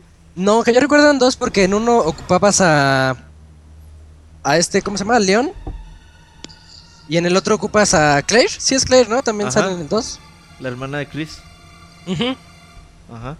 Entonces, ah, sí, entonces... Pero en el primero es un disco. eh, dice- decía Fer que cuatro, no, cuatro Final Fantasy, ¿no? Los Final Fantasy eran No, de dije cuatro. dos, güey. No te locas, Fer. Oh, que la canción. Te locas, Fer. Entonces, eh, ya cuando llegas en esta parte que abres la puerta de abajo de las escaleras de la mansión, eh, te vas a encontrar otra vez a Barry. Pinche Barry ya te apunta con la pistola, pero pues pinche Jill en una técnica super karateca, güey, le, le logra quitar la, eh, la Magnum a... Le iba a decir la pistola, pero mejor digo Magnum, güey. La Magnum a Sí, sí, no. a Barry y ya le dice, a ver, culero, ahora sí empieza a hablar. Y ya es cuando sale otra vez Lisa Y hay, aquí viene otra de las decisiones del juego. Te dice Barry, no, no, pues no hay tiempo de hablar, dame la pistola para matar esta chingadera. Entonces tú puedes regresarle la pistola a Barry o, no puedes regresársela. Entonces, eh, yo se la regresé, güey. la primera vez que jugué, yo no se la regresé, güey. Yo dije, no, sácate la chingada, güey. Nos traicionaste, vete a la chingada y no, te voy a regresar tu pistola y lo mata Lisa. Entonces es más complicado matar tu a Lisa porque tienes que aventar como una especie, las piedras, unas pier- un altar que está por ahí, eh, al vacío. Y ya pues esta Lisa se, se avienta o el monstruo se avienta al vacío también a perseguir lo que se cayó. ¿Tú Isaac le regresaste la pistola a Barry o no? Eh, sí, como que le dio una segunda oportunidad. ¿Pero siempre o no? Como que siempre. O sea, nunca, nunca has hecho una partida donde no le regreses la pistola. No, nada más obtuve yo dos finales. Ah, es que cada una de esas eh, elecciones que tú haces te dirige a un montón de finales. ¿Mande? Cada elección tiene su repercusión en el final, ¿no? Entonces yo, yo nada más tu- saqué dos finales. Yo, yo sí me acuerdo haber sacado a todos. Tú, Fer, regresaste la pistola, no. De seguro tú te quedaste con la pistola de Barry. Mm, No, es que no me acuerdo, es que esa parte, es, es, es la parte donde te encierran con Felisa, ¿verdad? Es es que no me acuerdo bien. Ajá. Ah, hasta, donde me acuerdo se la regresé y ya este, como que dije, ahora le vas tú y me dediqué a este, tirar piedras en lo que él disparaba. Ujú. Entonces, sí Entonces- se la regresaste, güey. Sí, se la regresé, sí. Ajá. De Sí, hecho, porque... ¿Cómo? si tú no le regresas la pistola, obviamente te quedas con la Magnum. Pero también hay una Magnum escondida dentro de la mansión en, en otra parte. Si consigues... Ah, creo que la, la Wingcrest es la que por ahí por el cementerio puedes obtener la, la Magnum de... Bueno, una Magnum ahí. Y la Magnum es la que- pistola más poderosa del juego. Sí, que de hecho cada vez que dispara se ve como el Des- brazo pues, te sale casi casi volando con cada disparo, Ajá. ¿verdad? Pinche Magnum está chida dentro del juego. De hecho, son las balas que vas a cuidar para el último jefe, ¿no? Que dices, este güey le va a disparar pura pinche Magnum. Las escopetas, eh, lanza el lanzagranadas, pues ya las usas para los enemigos un poquito más grandes. Pero la Magnum sí va a ser para el jefe.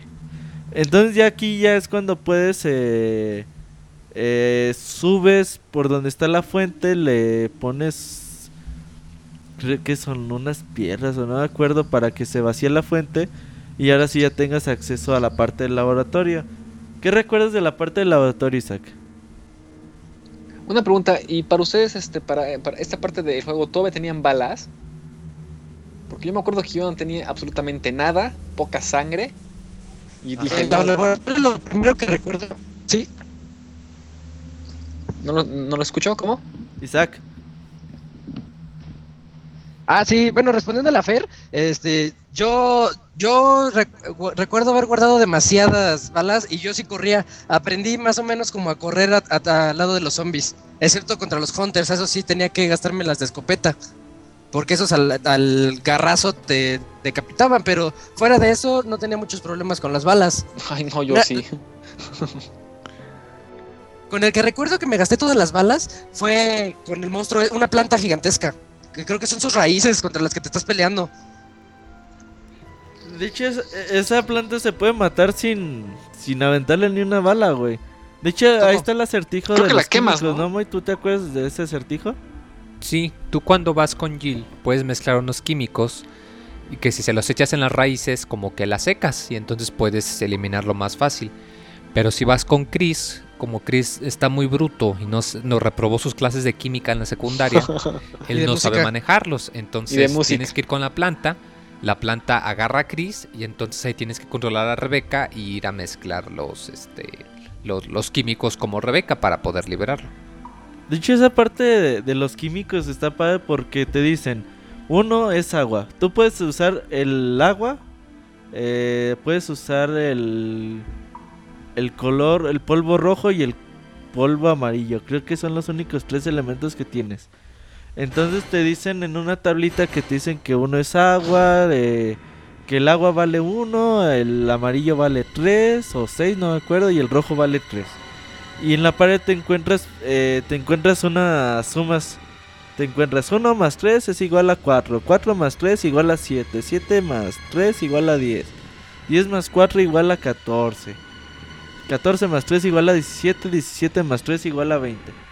Entonces dices, ah, chinga, a ver, voy a llegar, voy a hacer esas sumas que están dentro de la pared, eh, mezclando los químicos, depende de su valor, y con las diferentes botellas o botes que tú tienes eh, a la mano, pues haces esta, el YOL, el YOL 20, que es el que es el que chingan las plantas y es el que puedes usar para ponerle en la raíz a pues a, esta planta ya para que se muera.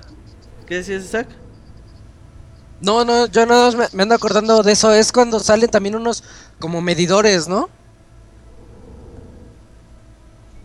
¿Cuáles medidores? ¿Cuáles Ahí conforme, medidores? conforme vas mezclando, se, se van... Yo, yo recuerdo que se llenaban unos medidores y eran los que te daban también una pista para ver cómo, cómo hacer el veneno perfecto. No, No, no me medidores no. Ah, ok, entonces estoy confundido. Sí. Sí, aquí no sé. Nada más va cambiando de color el, el químico que, que estás mezclando. El único que, que estás viendo. Y ya si te equivocas, el químico desaparece y vuelves a empezar. Era lo que era en esa parte. Entonces, como dice el Moy, cuando usas a Chris, a huevo tienes que matar a la planta con el con este químico. Cuando usas a Jill, tienes dos opciones, matarlo con este químico o puedes enfrentarte a balazos a la planta. Entonces, obviamente, pues ya dependiendo las balas que tengas o si descubriste el acertijo antes o después, pues ya para que te enfrentes. Obviamente, si estás haciendo un speedrun, pues es más recomendable hacer el químico para darle en su madre a la planta lo más pronto posible. De hecho, fíjate, muy aquí me salió un book. Ajá. Eh, ¿Y sacaste el raid? Uh, uh, uh. Che, muy menso. En, eh, en esta parte de Qué la planta, le aventé el último disparo, pero a la vez la planta me tiró al, al precipicio. Ya ves que es de dos pisos es- esa parte. Yo estaba en el segundo piso, le aventé el disparo, la maté, pero al mismo tiempo la planta me había tirado, güey. Entonces, ya cuando reanudó el juego, yo estaba ya volando, güey, en el, en el pinche aire. El juego pensaba que estaba, todavía seguía en el segundo piso. Pero en realidad, pues mi monito estaba ahí a mitad de, de todo, güey. Entonces dije, verga, güey, ya se trabó este juego y ya no voy a poder seguir. Pero afortunadamente en la puerta, pues sí pude eh, apretarle la y salir de esa habitación. ¿Y no tendrías muchos como que save por este cualquier cosa? ¿Mande Fer? Y, y, y no hiciste como que mucho save por este cualquier cosa? De que, bueno, voy a grabar aquí y voy a avanzar. Y voy a volver a grabar, pero en, en, en otro archivo diferente para ver qué pasa. Y en dado que De la hecho es lo que hace mucha gente, te ¿no? Ya ves que tienes diferentes como eh, ranuras para guardar tus avances. Tienes Ajá. uno, dos, tres, Sí, cuatro. y lo que hacen es que en vez de reescribir sobre el mismo, eh, hacen varios para que si la riegan o Por si las dudas. Exactamente. desperdiciaron algo, exactamente pues lo por si hacer. las dudas. De hecho, Yo a mí me este, a acuerdo veces que... este, hacía eso. Cuando sabía que iba a entrar a, a un cuarto donde sabía que, que- que las cosas este, iban a ir mal, trataba de este, salvar cerca de para ver cualquier cosa. Decía, bueno, voy a ver qué onda. Ya este, entraba y, y- y- y si ya me este, mataban o me quedaba este, sin balas, decía, ok, mejor no. Y, y voy por otro lado. Y así me... Sí, este, no, definitivo, güey. sí, Entonces, porque si no está de, muy, muy de esta parte de la planta es donde están también la parte de los tiburones, güey. Esa parte a mí me gusta mucho porque llegas a una parte del laboratorio. Este laboratorio está inundado. Todo inundado. A ver, Fer, cuéntanos la parte de los tiburones. esa parte cómo la sufrí porque los eh, hay como un tipo de este cómo decirlo como un tipo de barandal. Entonces tú vas por una parte. Entonces ves a los tiburones pasar pero tienes que hacerlo un poco rápido porque si no lo haces el tiburón creo que te ataca si mal no recuerdo y, y game over. Sí no Sí, hay, hay un tiburón más. Hay como cuatro tiburones normales, entre comillas. Y hay un quinto que está más grande que todos, ¿no, Moy? Pero los Sí, encuentras adentro de- de su pecera. Y es cuando entras que de repente escuchas que se rompe y dices, ya valió, tengo que volver a regresar por esa zona donde ya están los tiburones sueltos. Y ahí está ese tiburón más grande que todos, ¿no, Isaac? Pues el, el jefe sería, ajá. El jefe, ajá. Eh, De hecho, bueno, más adelante les vamos a contar sobre estos animales eh, diferentes a los del resto del juego. Eh, entonces llegas a una parte donde tienes que quitar el agua del laboratorio. Pero pues a la vez el tiburón es- va a estar dándote presión, eh, estrellándote, estrellándose contra el vidrio de- del laboratorio. Entonces, pues ahí empieza a sonar la voz de ah, peligro, peligro, que la chingada. Tienes que hacer estas cosas para que el agua baje y la presión disminuya, la chingada. Entonces aquí es muy probable que te mueran la primera vez porque no vas a saber qué hacer. Pero pues ahí nada más tienes que liberar, eh, activar el sistema de, de escotillas. Cierra las escotillas, se va a trabar. Tienes que liberar la válvula 3.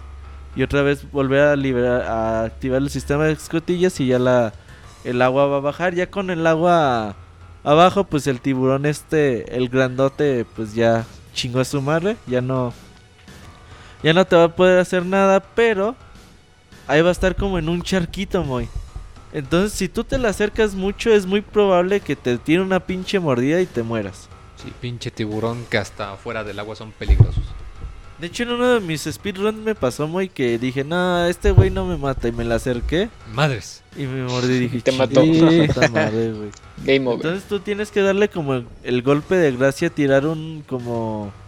¿Qué será? Un sistema de control que eh, eh, ya como que da toques cada vez que activas el... el un switch. Entonces ya el pinche tiburón como que ahora sí ya se retuerce muy cabrón. Fíjate que en esa parte yo lo que hice, no sé si es porque iba con Chris o era la versión de 10, o sea, la, la original, no la de Cobo. Ajá. Yo esa parte me la salté. Yo nada más fui en chinga en la parte por el agua, me tomé la ruta más corta y este y drené el agua. Yo pensé que te gustaba la ruta más larga, muy. No, no, me refiero a que drené el agua y Ajá. entonces ya por eso, o sea, drené todo el agua y ya nada más con no acercarte a los tiburones no hay problema, no tienes que matarlos ni nada. Sí, los tiburones los puedes esquivar. Pero yo de todos modos yo sí les daba en su madre por... No, pues con razón Por si las dudas. balas, güey. No, dos escopetazos tenían, güey, cada tiburón. Bueno, dependiendo también la dificultad. Pero no, no te pedían tampoco así mucha, mucha bala. güey. De hecho, fíjate que nos atrasamos en el juego. Ya íbamos en la parte del laboratorio y nos volvimos a regresar a, a la parte de los tiburones, que es un poquito antes, muy. No, pero ahí justo después de los tiburones viene algo importante. ¿Qué dice Isaac? Justo después de los tiburones viene algo importante, ¿no? Que es cuando te encuentras a Wesker una vez más. Ah, cierto. Cuéntanos qué dice, güey. Pues prácticamente te das cuenta que Wesker es un es un traidor y que todo era un, un ejercicio que él llevó para que pues para mat- básicamente matar a todos los stars, ¿no? Y que no, no se inmiscuyeran más en los negocios de Umbrella. Ahí ya te das cuenta de que estás mm, de que la organización más importante que está a cargo de hacer todos esos experimentos genéticos es la, la de Umbrella precisamente. Sí, te das cuenta que Wesker en realidad no es un star. El Wesker trabaja para Umbrella. Sí, uno de los traidores más importantes de. Yo creo que en todos los videojuegos. Y sí, que siempre será tachado como tal. Y. Y muy cruel. Bueno, como que Wesker trae a su perrito a este. A Barry, ¿no? Porque lo que le diga Wesker que haga, ahí va Barry y lo. Lo hace. Barry no, no, no le cae el 20 de. Si sí. De si sí es buena onda o si sí sigue con ellos. O sigue siendo su capitán o qué. Sí, de hecho, bueno, más adelante vamos a saber por qué Barry está accediendo a los planes de Wesker. Ya en la parte del laboratorio vamos a encontrar, pues, como cosas muy locas, ¿no? Muy, por ejemplo, vamos a encontrar una parte donde podemos reproducir una cinta que hallamos Video. al principio del juego. Que, pues, es el zombie que se come a este güey y es el que se nos queda viendo feo luego que empezamos. Vamos a ver una sala de proyección. Ah, Me acuerdo que hay una parte donde ves una foto Y en el original, pues la foto, toda photoshopeada, chafa, o sea, todos los rostros de foto y luego el, el rostro poligonal de Wesker, pero así Sí. súper chafa, Sí, súper notorio. Ahí está Wesker en la foto, es cuando lo descubres. Luego también, ahí en esa parte, en la sala de proyección puedes poner una película y esa película le puedes poner un filtro, güey. Y ese filtro al final te dice, te dan, eh, sale como un número de serie y cuando le pones un filtro te revela el password de uno de los, sí, pues como de una puerta de seguridad que hay por ahí en el laboratorio. También está el acertijo de las de las radiografías, Isaac, ¿te acuerdas de él? No, no lo recuerdo el de las radiografías. Isaac, Mm, Sí, no, no, no recuerdo ese acertijo. ¿Tú recuerdas muy el acertijo de las de las radiografías? Se me hace que también es de la versión de Game. No, neta, no mames, güey, tienen que jugar la versión de GameCube. Eh, en- bueno, hay una Tufer ya por último. No, Robert, no, no. Híjole, ahí sí te, te es, es que, Omar, yo, yo creo que también es de la versión de este GameCube. Hay una parte en la versión de GameCube. Yo me imagino que también debe estar en, en la versión normal. Pero... Nos dicen en el chat que sí es de la versión de GameCube. Ah, Ok, en la versión de Y GameCube el chat no encuentras una sala donde están unas unas radiografías. Estas radiografías, eh, si tú pones la luz ultravioleta o no sé cómo le llaman en, en ese tipo de salas, eh, te muestran una parte de pues del cuerpo que te dice, no, pues aquí está el hígado, aquí está el esófago, aquí está el colon. Entonces ya te dice una parte, ah, pues tienes que acomodarlas de forma eh, de forma alfabética, en orden alfabético. Pero en esas radiografías viene el nombre de la persona a quien le pertenecen esas radiografías. Ah, sí, y hay una que dice Albert W. Ajá, Y pues ya sabes ahí que es Wesker. que, que es de Wesker. Pero tú entonces tú acomodas al principio en orden alfabético a los nombres de, de esas personas. Pero no, tienes que acomodar el nombre alfabético a- depende al, al órgano que está apuntando esa radiografía. Entonces ahí puede ser que te tardes un poquito en encontrar el, el truco. Pero si lo encuentras es Aquí sí hay para... truco. Ajá, el truco es que no hay truco Pero aquí sí hay truco. Ese es el truco. Tampoco es que no hay truco. Oye, o qué tal, ya después de esto es la primera vez que ves al jefe, jefe del juego, ¿no? En las diapositivas. Sí, poquito después de eso. Sí, al, al titán, ¿no? Al Al Tyrant. Ajá. Ajá. ¿En dónde lo ves, güey? En- primero llegas a un laboratorio y lo ves dormido dentro de una como... Cápsula ¿Qué será? Como una criogénica. cápsula criogénica vertical, ahí está descansando o, o aumentando sus poderes. Ajá. Y tú dices, y clásico de los juegos que tú dices, yo me voy a tener que enfrentar contra ese monstruo tarde o temprano. Chin, no sé cómo lo estoy a matar, pero tengo que. Y, de hecho a mí me gusta más este monstruo que creo que es mi favorito de toda la saga de Resident. Incluyendo también el del 3, porque este tiene algo especial, no sé, tiene está gigantesco, tiene una garra en un en uno de sus brazos, ya está todo deforme, todo feo. Y sientes que en el momento en que te agarre ya valiste. Sí, no, eh, este. Sí es Tyrant, ¿no? Yo pensaba que era Titán, no es Tyrant. No, es Tyrant. Tyrant. ajá. Ajá. Es que de, de hecho también su nombre viene de el ves que te enteras de que todos los zombies pues no son, bueno, sí son zombies, pero son se, se fueron creados gracias al T-virus, al virus T. Y ese es la T del virus es virus Tyrant. Ajá. Digamos que este es el zombie original y, y todos los demás fueron un fueron creados por bueno, no por accidente, sino fue al momento que lo liberó el, el doctor, ¿cómo se llama este doctor? Ay, el doctor Marcus. Sí, el doctor Marcus fue el encargado de güey. liberar una cepa del virus que hizo que todos se volvieran zombies, pero el principal, antes de ser modificado, es el que hizo al, al Tyrant, al monstruísimo ese feo. Ajá, el, el T-Virus. De hecho, eh, eso es eh, una parte importante de, de, de Resident Evil. Que estos eh, zombies, estos fenómenos, pues se hacen gracias a un tipo de virus que, que fue creado en un laboratorio. y que de una u otra eh, manera pues este virus se expandió y es súper contagioso a las personas que muerden o todo eso pues Y a los virus- animales, lo viste con los perros, los tiburones y bueno, tal vez los hombres rana, quién sabe esos de dónde vengan. Ah, de hecho en las diapositivas también podemos ver cómo experimentaron con los perros, con las ranas, eh, con los tiburones y empezaron a crear estos tipos de animales raros, ¿no? Sí, Y ya después, eh, pues ya dentro del laboratorio, pues también eh, tenemos que encontrar el password de ahí de una computadora. Este, esta computadora nos va a liberar eh, las puertas de, de dos pisos. Eh, tenemos que encontrar dos passwords para encontrar para que se libere una puerta y otra puerta nos la libera nada más con un solo password. Entonces ahí hay una parte muy importante porque no sé por qué nunca hay energía donde vas. Siempre falta una fuente, una batería, que la chingada. Entonces aquí en este laboratorio pues no será la excepción. Vas a tener que eh, otra vez darle como que regresar la, la electricidad a- al lugar.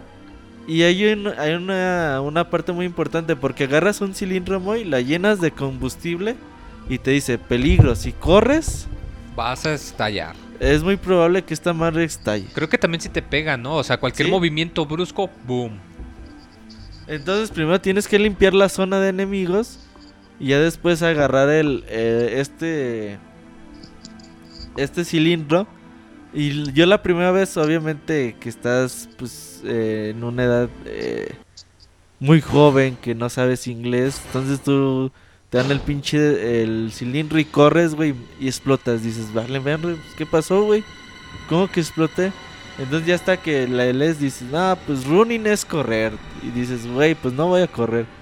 Y ya te vas ahí despacito para llegar, poner el cilindro en su lugar y la electricidad va a regresar al, a- al sitio. También están los Modix, los MODISC. Así que necesitas los tres para poder avanzar, ¿verdad? Ajá. En la versión de GameCube, eh, donde tú pones estos discos, es un GameCube. Ah, qué bonito. Eh, está ¿A ahí poco? el GameCube para que... ¿Manda? ¿A poco? Sí, ahí viene. en- Ah, qué chido. en estos GameCube, ahí tipo GameCube, pones los discos y se van liberando los seguros de una puerta. Esta puerta te lleva a una, a una cárcel donde vas a encontrar a Chris o donde vas a encontrar a Jill, dependiendo de con quién estés jugando. Entonces dices, ah, no mames, ¿cómo que te encerraron? No, pues ahorita te, te ayudo. Ahorita te saco. Ajá, aguántame. Deja ver cómo, cómo ¿Cómo le abrimos esta puerta. Entonces ya es cuando abres esta... eh, ya un elevador tiene electricidad de nuevo, bajas y es donde ya llega este barrio y te dice, ah, ¿qué onda Jill? Ah, pues ¿qué onda? Eh, ya bajan y ya te encuentras a Wesker, ¿no, Isaac? Mm, pero eso ya es cuando te vas a escapar. Sí, no, eso es ya cuando te vas a enfrentar a, a- al Tiran. Al tirante. Bueno, es que- Es es casi ya- hasta el final, ¿no? ya te lo enfrentas en- Sí, te lo enfrentas por segunda vez, porque la primera vez es en el laboratorio. Ajá, por eso ahí. Ahí agarras un ascensor, bueno, un, sí, un elevador. Bajas al, a ese laboratorio y ahí te encuentras a Wesker. Y es donde te amenaza este Barry con. Pues ya te apunta de nuevo otra vez Barry, ¿no? Y, y creo que es el momento de, de enfrentarlo que se rompe. No, no se rompe, se abre la cápsula y escuchas al Tyrant salir. Sí, es que este. Este Wesker está ahí, pues, mano- eh, maniobrando. Ma- pensé con, que vas a decir manoseando. manoseando a Jill. ¿Qué piensa, Robert? Eh, está maniobrando ahí con la computadora y ya te dice, ah, Jill. no, pues que la chingada, que la verga. Y es cuando Barry, pues ya se le revela a Wesker, ya le dispara, le, le manda ahí unos disparos y Wesker, eh, como típico malo de película gringa, güey, pues ahí herido de muerte y todo, pues activa la computadora, güey. Dice, ah, sí, pues tomen Tómala. puto, sí. Y activa la computadora, Tyrant sale de, de su cápsula y es cuando, pues, toca enfrentarte a ti porque a Barry lo, lo derriba de un solo golpe. Y eso es donde lo enfrentas, ¿no, Fer? ¿Cómo, perdón? Es donde enfrentas ya ahí a Tyrant. ¿En la primera vez o la, o la segunda? Es La que primera no- vez. No, la primera vez en el laboratorio. Ajá. Que hay una, me- hay una mesa que los, los está separando. Yo le daba vueltas al laboratorio para que no me alcanzara. Pero él de repente como que tiene un boost que de repente corre más rápido. Y, y te intenta... Te intenta atrapar. ¿Tú, muy? ¿Cómo le hiciste para derrotar a Tyron?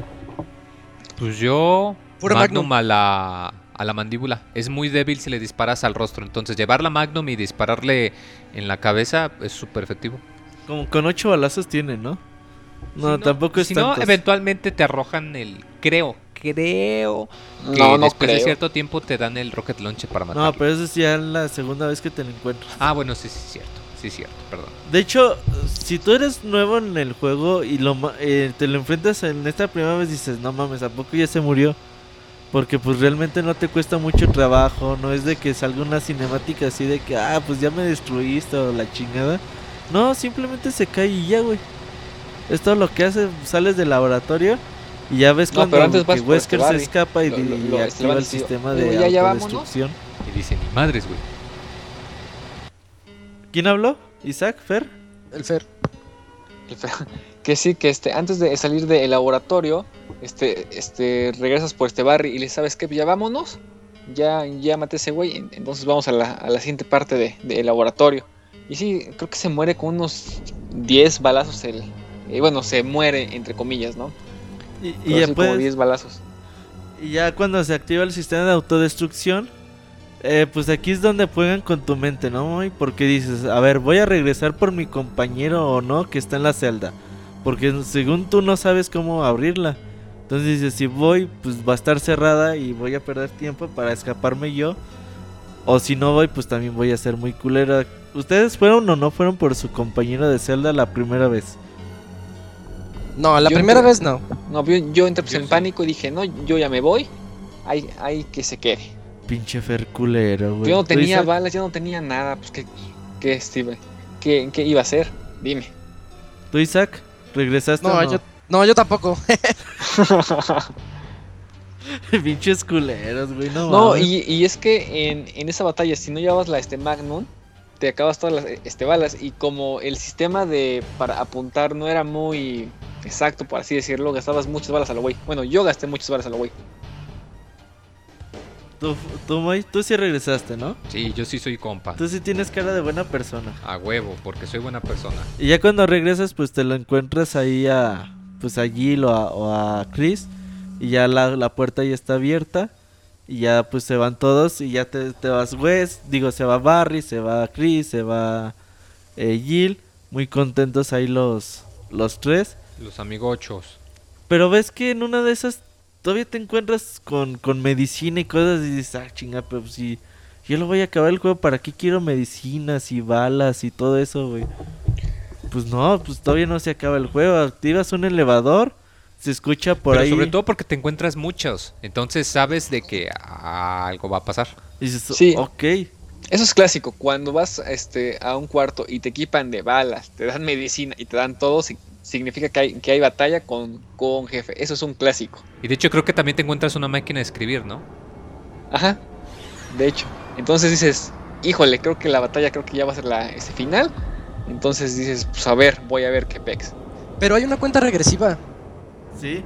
Sí, entonces dices, todavía tengo, creo que Y tres minutos, tiempo, sí. tres minutos para salir corriendo de aquí. Entonces, pues, agarras todo, salvas lo más rápido que puedas y vámonos. Y a ver qué pasa. Ahí. Sí, tienes tiempo limitado y todavía te ponen a pelear. Y dices, no mames, pues no me alcanza el tiempo, ¿no? Pero ah, también tienes que activar la... Bueno, tienes una, una bengala para poder llamar al helicóptero que venga por ustedes. Ajá. Encuentras Y- la bengala, llamas al helicóptero este, a Brad, que está ahí sobrevolando la zona y por más que intentó contactar contigo durante el juego, No pudo. pues no, no pudiste responderle, el, el radio hecho, no sí. servía. De hecho, sí, hay partes en las que puedes. ah, es como dices, o sea, no le puedes responder, pero tú puedes escuchar de que anda Ajá, por ahí. Que alguien me escucha la chingada y ya. Pero el radio no servía. Allí le da el radio este Richard, es el que le da el radio. Pero bueno, entonces ya activas el el las bengalas, regresan Barry y, Chris de matar unas criaturas que se encontraron atrás. Entonces dices, ah, pues ya chingamos, ya viene el helicóptero, pero no. Eh, ya sale así del pinche... eh, rompe el techo, sale saltando así muy alto y la chinga como típico cliché, güey.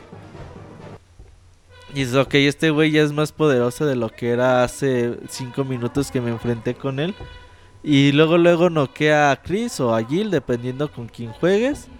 Y ya pues tienes que enfrentarte a él en una batalla mucho más complicada, ¿no, Isaac? Eh, sí, pero también te la puedes es- eh, saltar. De hecho, en una de las veces que yo me lo acabé, es cuando no, no me enfrenté otra vez contra el Tyrant. Porque vuelve a renacer, ¿no? Bueno, no a renacer, sino como que se curó y otra vez va por ti. ¿Cómo evitaste la batalla? Pues eso ya fue un accidente, porque es cuando. Creo que es cuando te matan a Barry. Si matan, si muere Barry, al momento de escapar con Chris, ya nada más llegas al helicóptero y se va, y el Tyrant se queda abajo como viéndolos, agitando el puño, maldiciendo, y, y fin.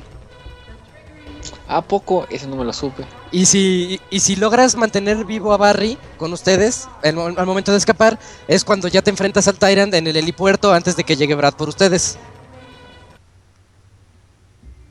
Oh, Pero- cierto, güey. De hecho, hay finales buenos, hay, finales malos. Tiene como seis finales, ¿no, güey? No, estoy- no estoy seguro de cuántos finales tiene, pero sí De hecho, tiene son, varios. son seis por cada uno. Seis por cada uno. Ah, yo Por Jill, por Jill y por. Chris. Seis, Seis de Jill y seis de. Chris. En Chris Sí. tienes que rescatar a Rebecca y en, en el Sí, de Jill tienes que de- rescatar a este Barry. Sí, dependiendo de si rescataste a tu compañero y si rescataste al, al otro personaje. O sea, si con Jill rescataste a Chris y si con Chris rescataste a Jill. Entonces las variaciones de los finales son quiénes se salvaron o si fuiste un hijo de la chingada y nomás te salvaste tú solo. ¿Sí? Sí, de hecho sí te puedes salvar tú solo nada más y ya, así, así termina el juego, güey. Entonces ya cuando pues tú peleas un, un tiempo con este eh, Tyrant, eh, Brad te avienta un, un rocket launcher ya para que pues ahora sí Termines con él. desmadrar al monstruo, ¿no? Y nada más apuntas, le, le, le disparas al Tyrant y se ve la, la cinemática como, como en cámara lenta desde varios ángulos, donde el misil va sobre el Tyrant y explota en pedacitos. De hecho dice Albert Wesker que en la versión de GameCube este Tyrant regresa los, los rocket launchers, sí. Eh, puede ser que tú le avientes un, un, un, un rocket launcher, un cohete, y que te lo regrese con, con los brazos. Entonces no es de que a la primera lo puedas matar, dependiendo también la dificultad en que lo juegues. Y ya pues al final, como decía Isaac, es de que pues tú vas muy contento en el helicóptero ya con pues las diferentes personas que alcanzaste a salvar. Y ves como pues el sistema de autodestrucción des- destruye la mansión entera. Entonces como dices, pues bueno, ya chingamos. eh, misión cumplida. Eh, Sobreviví. esto se acabó y todo termina. Isaac, Fer, ¿se acuerdan del final o no? Yo nomás me, me, me acuerdo del helicóptero donde ya están todos felices, pero hasta ahí. No me acuerdo qué más pasa. ¿Tú, Isaac? Pues na- nada más te escapas, ¿no? Y Y explota. Te- es, es que yo recuerdo mucho donde te el Tyrant se te queda viendo y, y te vas, entonces ese me parece que es el final malo. Ajá. Entonces queda así medio anticlimático de que no mataste al jefe final, nada más se te quedó viendo feo y pues te reíste de él desde el cielo y ya. De ah, jaja, mendigo, no me alcanzas. Pero la autodestrucción lo, lo mató de, de ahí de, de la casa. Antes de, de aceptar las llamadas de los usuarios, Isaac Fer, eh, voy a despedirlos. Cuéntenos ustedes Despedidos. No, no una sé. conclusión de, de Resident Evil, sus comentarios finales. Este, vas, vas, Zack, en, en lo que pienso. Ah, En lo que piensas, este, Sí, bueno, yo lo que puedo decir de él, que es lo, lo parecido a lo que dije al inicio, es un juego que impone demasiado gráficamente, en, el- en términos de audio, en narrativa, si lo quieres ver así, es demasiado inmersivo al momento de, hacerte sentir que sí estás solo, aunque de repente te encuentres a Barry o a Rebeca o sea lo que sea, el juego siempre te hace sentir que estás solo contra un montón de monstruos que aunque sean lentos, sabes que a la primera que te alcancen te van a dañar muchísimo y la escasez de medicinas y de balas hacen que todo esto aumente la tensión a un nivel que, que pues antes no, era- no se había visto, no se había explotado demasiado. Es un juego que también lo- el nivel gráfico que tiene es gracias a que se utilizaban imágenes prerendereadas o fotografías así del fondo. Entonces, clásico como las caricaturas viejitas que si veías algo como que no cuadraba ahí, tú podías ir e interactuar con eso, ¿no? Entonces esos detalles eran los que lo hacían muy muy clásico, que no era tanto andar buscando en todos lados, sino que se veía medio feíto ahí algo y decías como que esto no cuadra en la pintura en la que estoy navegando.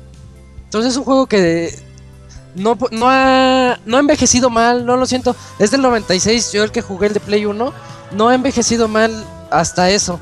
Todavía logras hacerte sentir en ese universo macabro y espeluznante que Shinji Mikami nos hizo visitar ya desde hace muchos años. Muy buen juego. ¿Tú, Fer? Pues qué os puedo decir, yo creo que eh, Resident Evil 1 creo que es una gran experiencia que, que creo que ya creo que ya todo el mundo lo ha jugado, ¿no? Y para la- las personas que, que no lo han hecho, si quieren realmente enfrentarse a un survival horror, eh, presentarse en todas las situaciones en las que te hace que el, que el juego te presiones tanto, eh, no sé, cuidarte, este, cuidar municiones, cuidar tu salud, este, todos esos pequeños detalles que, que hacen que, que Resident Evil sea un, un gran juego son muy muy geniales, no tanto como decía este Isaac, ¿no? en la música, en los gráficos, en toda la narrativa, porque hace que realmente te, metas como en el personaje, ¿no? Y hace que te tenses como no tienes idea, ¿no? Eh, em, yo solamente jugué Resident Evil dos veces porque ese tipo de juegos me se tensan mucho, ¿no? Entonces, este, jugarlo por primera vez, eh, que a los 5 minutos te enfrentes a los zombies, ¿no? Entonces, todas ese, todos esos tipos de este, detalles que, que hacen Resident Evil, creo que hace que este juego sea uno de los mejores survival horror que yo he jugado. Y yo creo que si alguien no lo ha hecho, todavía está a tiempo de este, jugarlo. Y, y- y más con los remakes que se van a salir, yo, yo creo que va a ser una buena, un buen chance para que las personas que aún no han, han probado este gran título lo hagan. Yo creo que, lo- que esa es mi, mi conclusión. Pues Fer, Isaac, muchas gracias por estar con nosotros y sustituir al Jotito de Monchis. Que seguramente Eh. se, se quedó comprando bufandas, pero bueno, está bien. Un saludo. Guácala. Ya también usan bufandas y todo el pedo. El otro día que vinieron a Aguascalientes compraron un par ahí de, de donde compra Monchis. Muchas gracias por estar con nosotros en el baúl. Vamos a colgarles a ustedes Vale, para pues. que, Sale ya eh, que le las demos llamadas. pie a la, a la gente de que nos quiera hablar y compartir sus experiencias de Resident Evil con nosotros. Gracias Fer, gracias Isaac. Excelente. Gracias No, a que- ustedes. A ustedes, Bye. bye. Bye. Pues bueno, Moy, vamos a darle a, eh, a, eh, tiempo a la gente, unos dos minutitos en Ah, lo que... ok, tiempo, tiempo, les Eh, vamos a dar. Ajá. Hay que nos digan en Skype, ahí en Pixelania, que nos digan, oye, yo quiero hablar de Resident Evil, compartir mis experiencias con todos ustedes y que nos marquen ahorita. Y si no nos marca nadie, pues va a terminar el programa y pues ya, ¿no, Moy? Eh, Moy, cuéntanos algo de Resident Evil, tus comentarios finales también. Pues igual, yo cuando lo jugué, pues sí estaba muy chavito la primera vez y sí me dio un chorro de miedo. En especial, pinche escena de los pinches perros que rompen la ventana y que tú sabes que te van a salir, pero hijos de... Conforme vas pasando en ese pasillo, ves que se va rompiendo algo, ¿no? Que se oye Exacto, que pegan a la que ventana. Pegan en la ventana. Sí, esa parte que te la esperas, pero pues cuando uno está chavito, pues te, te, te asustas, ¿no? Y, y sueltas el gasecillo del miedo. Y luego los relámpagos que también se oyen, güey. Sí, no, pero la verdad sí, me, me gustó mucho, la verdad, volver a jugarlo. Que pues ya últimamente este tipo de horror ya no... Pues ya no hay juegos de este tipo, la verdad. Digo, por un lado tienes los juegos de acción, acá Resident Evil 4 y 5 y 6, que el 4 es muy bueno, claro que sí, pero, pero pues no es lo mismo. Y por el otro lado tienes juegos de horror acá más en primera persona como los Amnesia, que también son muy buenos.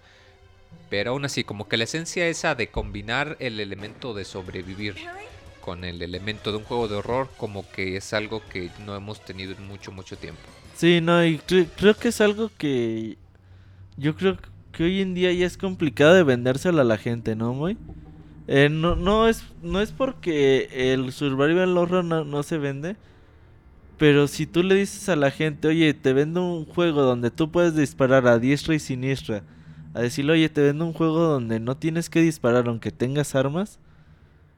Pues a la banda de hoy en día le gusta disparar, le gusta tener acción, les gusta eh, ocultarse o... Sí, pues ocultarse dentro de una pared y aventar balazos a la eh, a diestra y siniestra. Entonces creo que el survival horror es un género que ha tenido que ser modificado para las nuevas generaciones y que no, pues obviamente yo una vez escribí una columna muy donde eh, hablo precisamente de que pues la gente que ya tenemos muchos años jugando videojuegos y que hoy en día yo creo que los fans de Resident Evil son las personas que más han resentido el cambio, ¿no? Pues sí. Decir, oye, güey, ¿por qué eh, mi franquicia que era así? Porque ya me lo han cambiado tanto, ¿no? O sea, a mí ya no me gusta como está. Pero pues lamentablemente Capcom se ha tenido que adaptar a, a los nuevos eh, jugadores de hoy en día. Resident Evil 5 es un juego, es el juego más vendido de Capcom en la historia. Y seguramente es uno de los juegos que menos les gusta a la gente, a los fans de la franquicia, ¿no? Pues sí, la verdad que sí.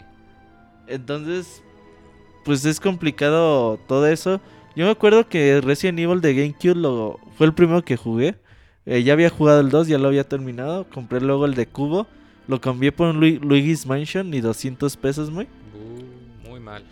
Eh, pues es que no tenía dinero, entonces dije, pues. Luigi's Mansion ya lo acabé, toca Muy mal. jugar Resident Evil.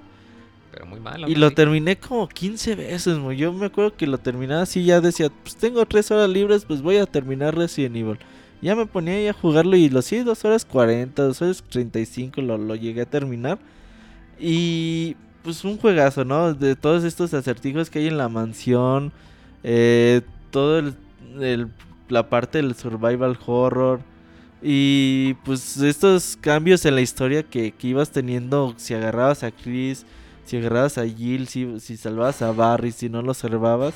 Entonces son cositas que a mí me gustaba mucho y que yo quería ver qué pasaba si hacía diferentes tipos de acciones o tomaba diferentes tipos de decisiones. Muy, ¿qué crees? ¿Qué? Nadie nos está hablando por Skype. Qué Entonces, gacho. lamentablemente el día de hoy pues no va a haber llamadas por parte de los usuarios. Uh, Igual y es algo que ya no vamos a tener para los próximos baúles, no sabemos muy.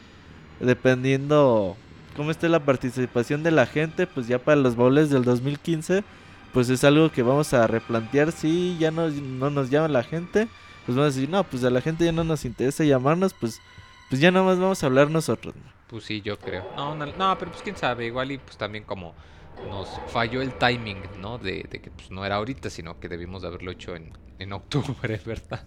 Más cerca del segundo de, de noviembre. Pero pues ni modo. Ahora, Moy, eh, el próximo, no sé qué día caiga de diciembre. Ahorita si me ayudas con el calendario. Pues sería mejor, Moy. Pues a ver, vamos a sacar el, el super calendario. El Moy que está estrenando tablet, cuéntales, Moy, que estás estrenando tablet. Aquí me ando haciendo bolas porque estoy muy bruto para la tecnología que no sea PC. El próximo, en diciembre, el jueves, cae, híjole, no manches. 30 de diciembre. Navidad, güey, 25 de diciembre. Se me hace que estamos en vacaciones para esas fechas. Oh, es 25 de diciembre el Vamos baúl. a tener que mover el baúl para el 18 entonces. Ok, entonces no, va a ser el baúl del tres 25 de diciembre, no sé. Igual y lo grabamos, Moy, y lo, Ándale, y, y lo, lo, y lo transmitimos. y lo lanzamos sin... El desmadre va a ser para nosotros, para jugarlo en chinga, ¿verdad? Ajá. Pero no le hace. Bueno, el chiste es que por los últimos días de diciembre ustedes van a tener el baúl de los píxeles, no, muy bueno, quién sabe, a lo mejor sí tienes razón. Eh, el baúl de los píxeles, el último de este año va a ser de Donkey Kong Country 2. No el 1. bueno, no le hace. El 2 también está muy bueno. El 2, el 2 creemos que es el mejor de los tres de Super Es Nintendo. el único que yo nunca jugué. ¿No? yo jugué, Pues, tuve fíjate. el 1 y acabé el, tuve el 3, pero no, no he jugado el 2. Entonces, qué buena oportunidad entonces, para jugarlo.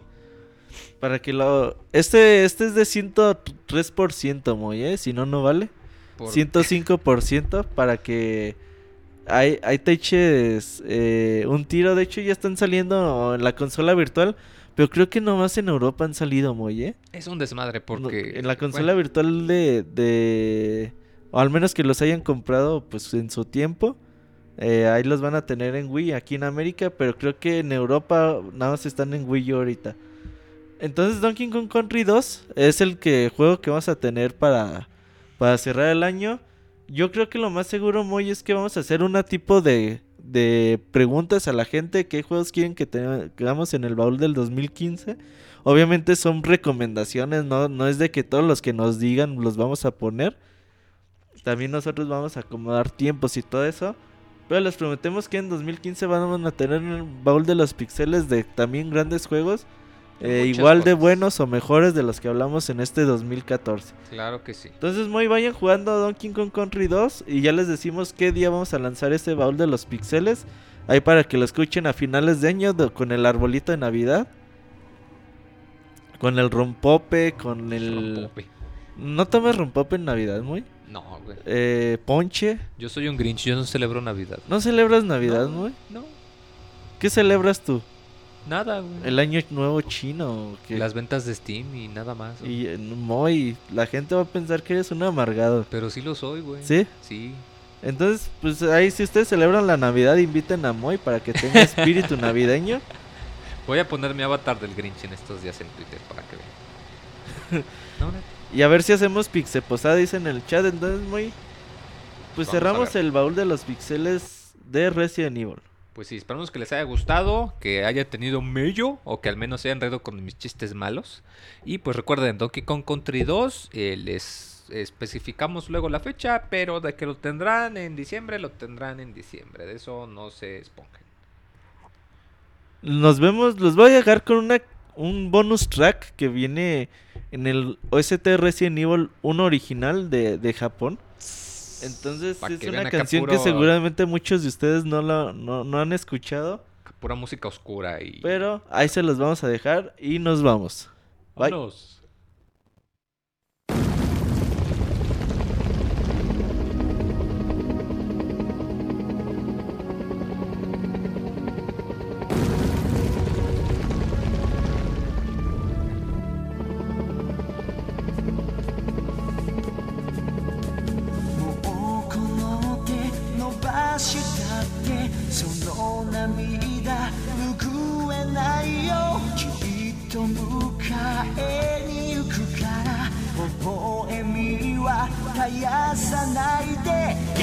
束は熱く強く戸惑い断ち切って。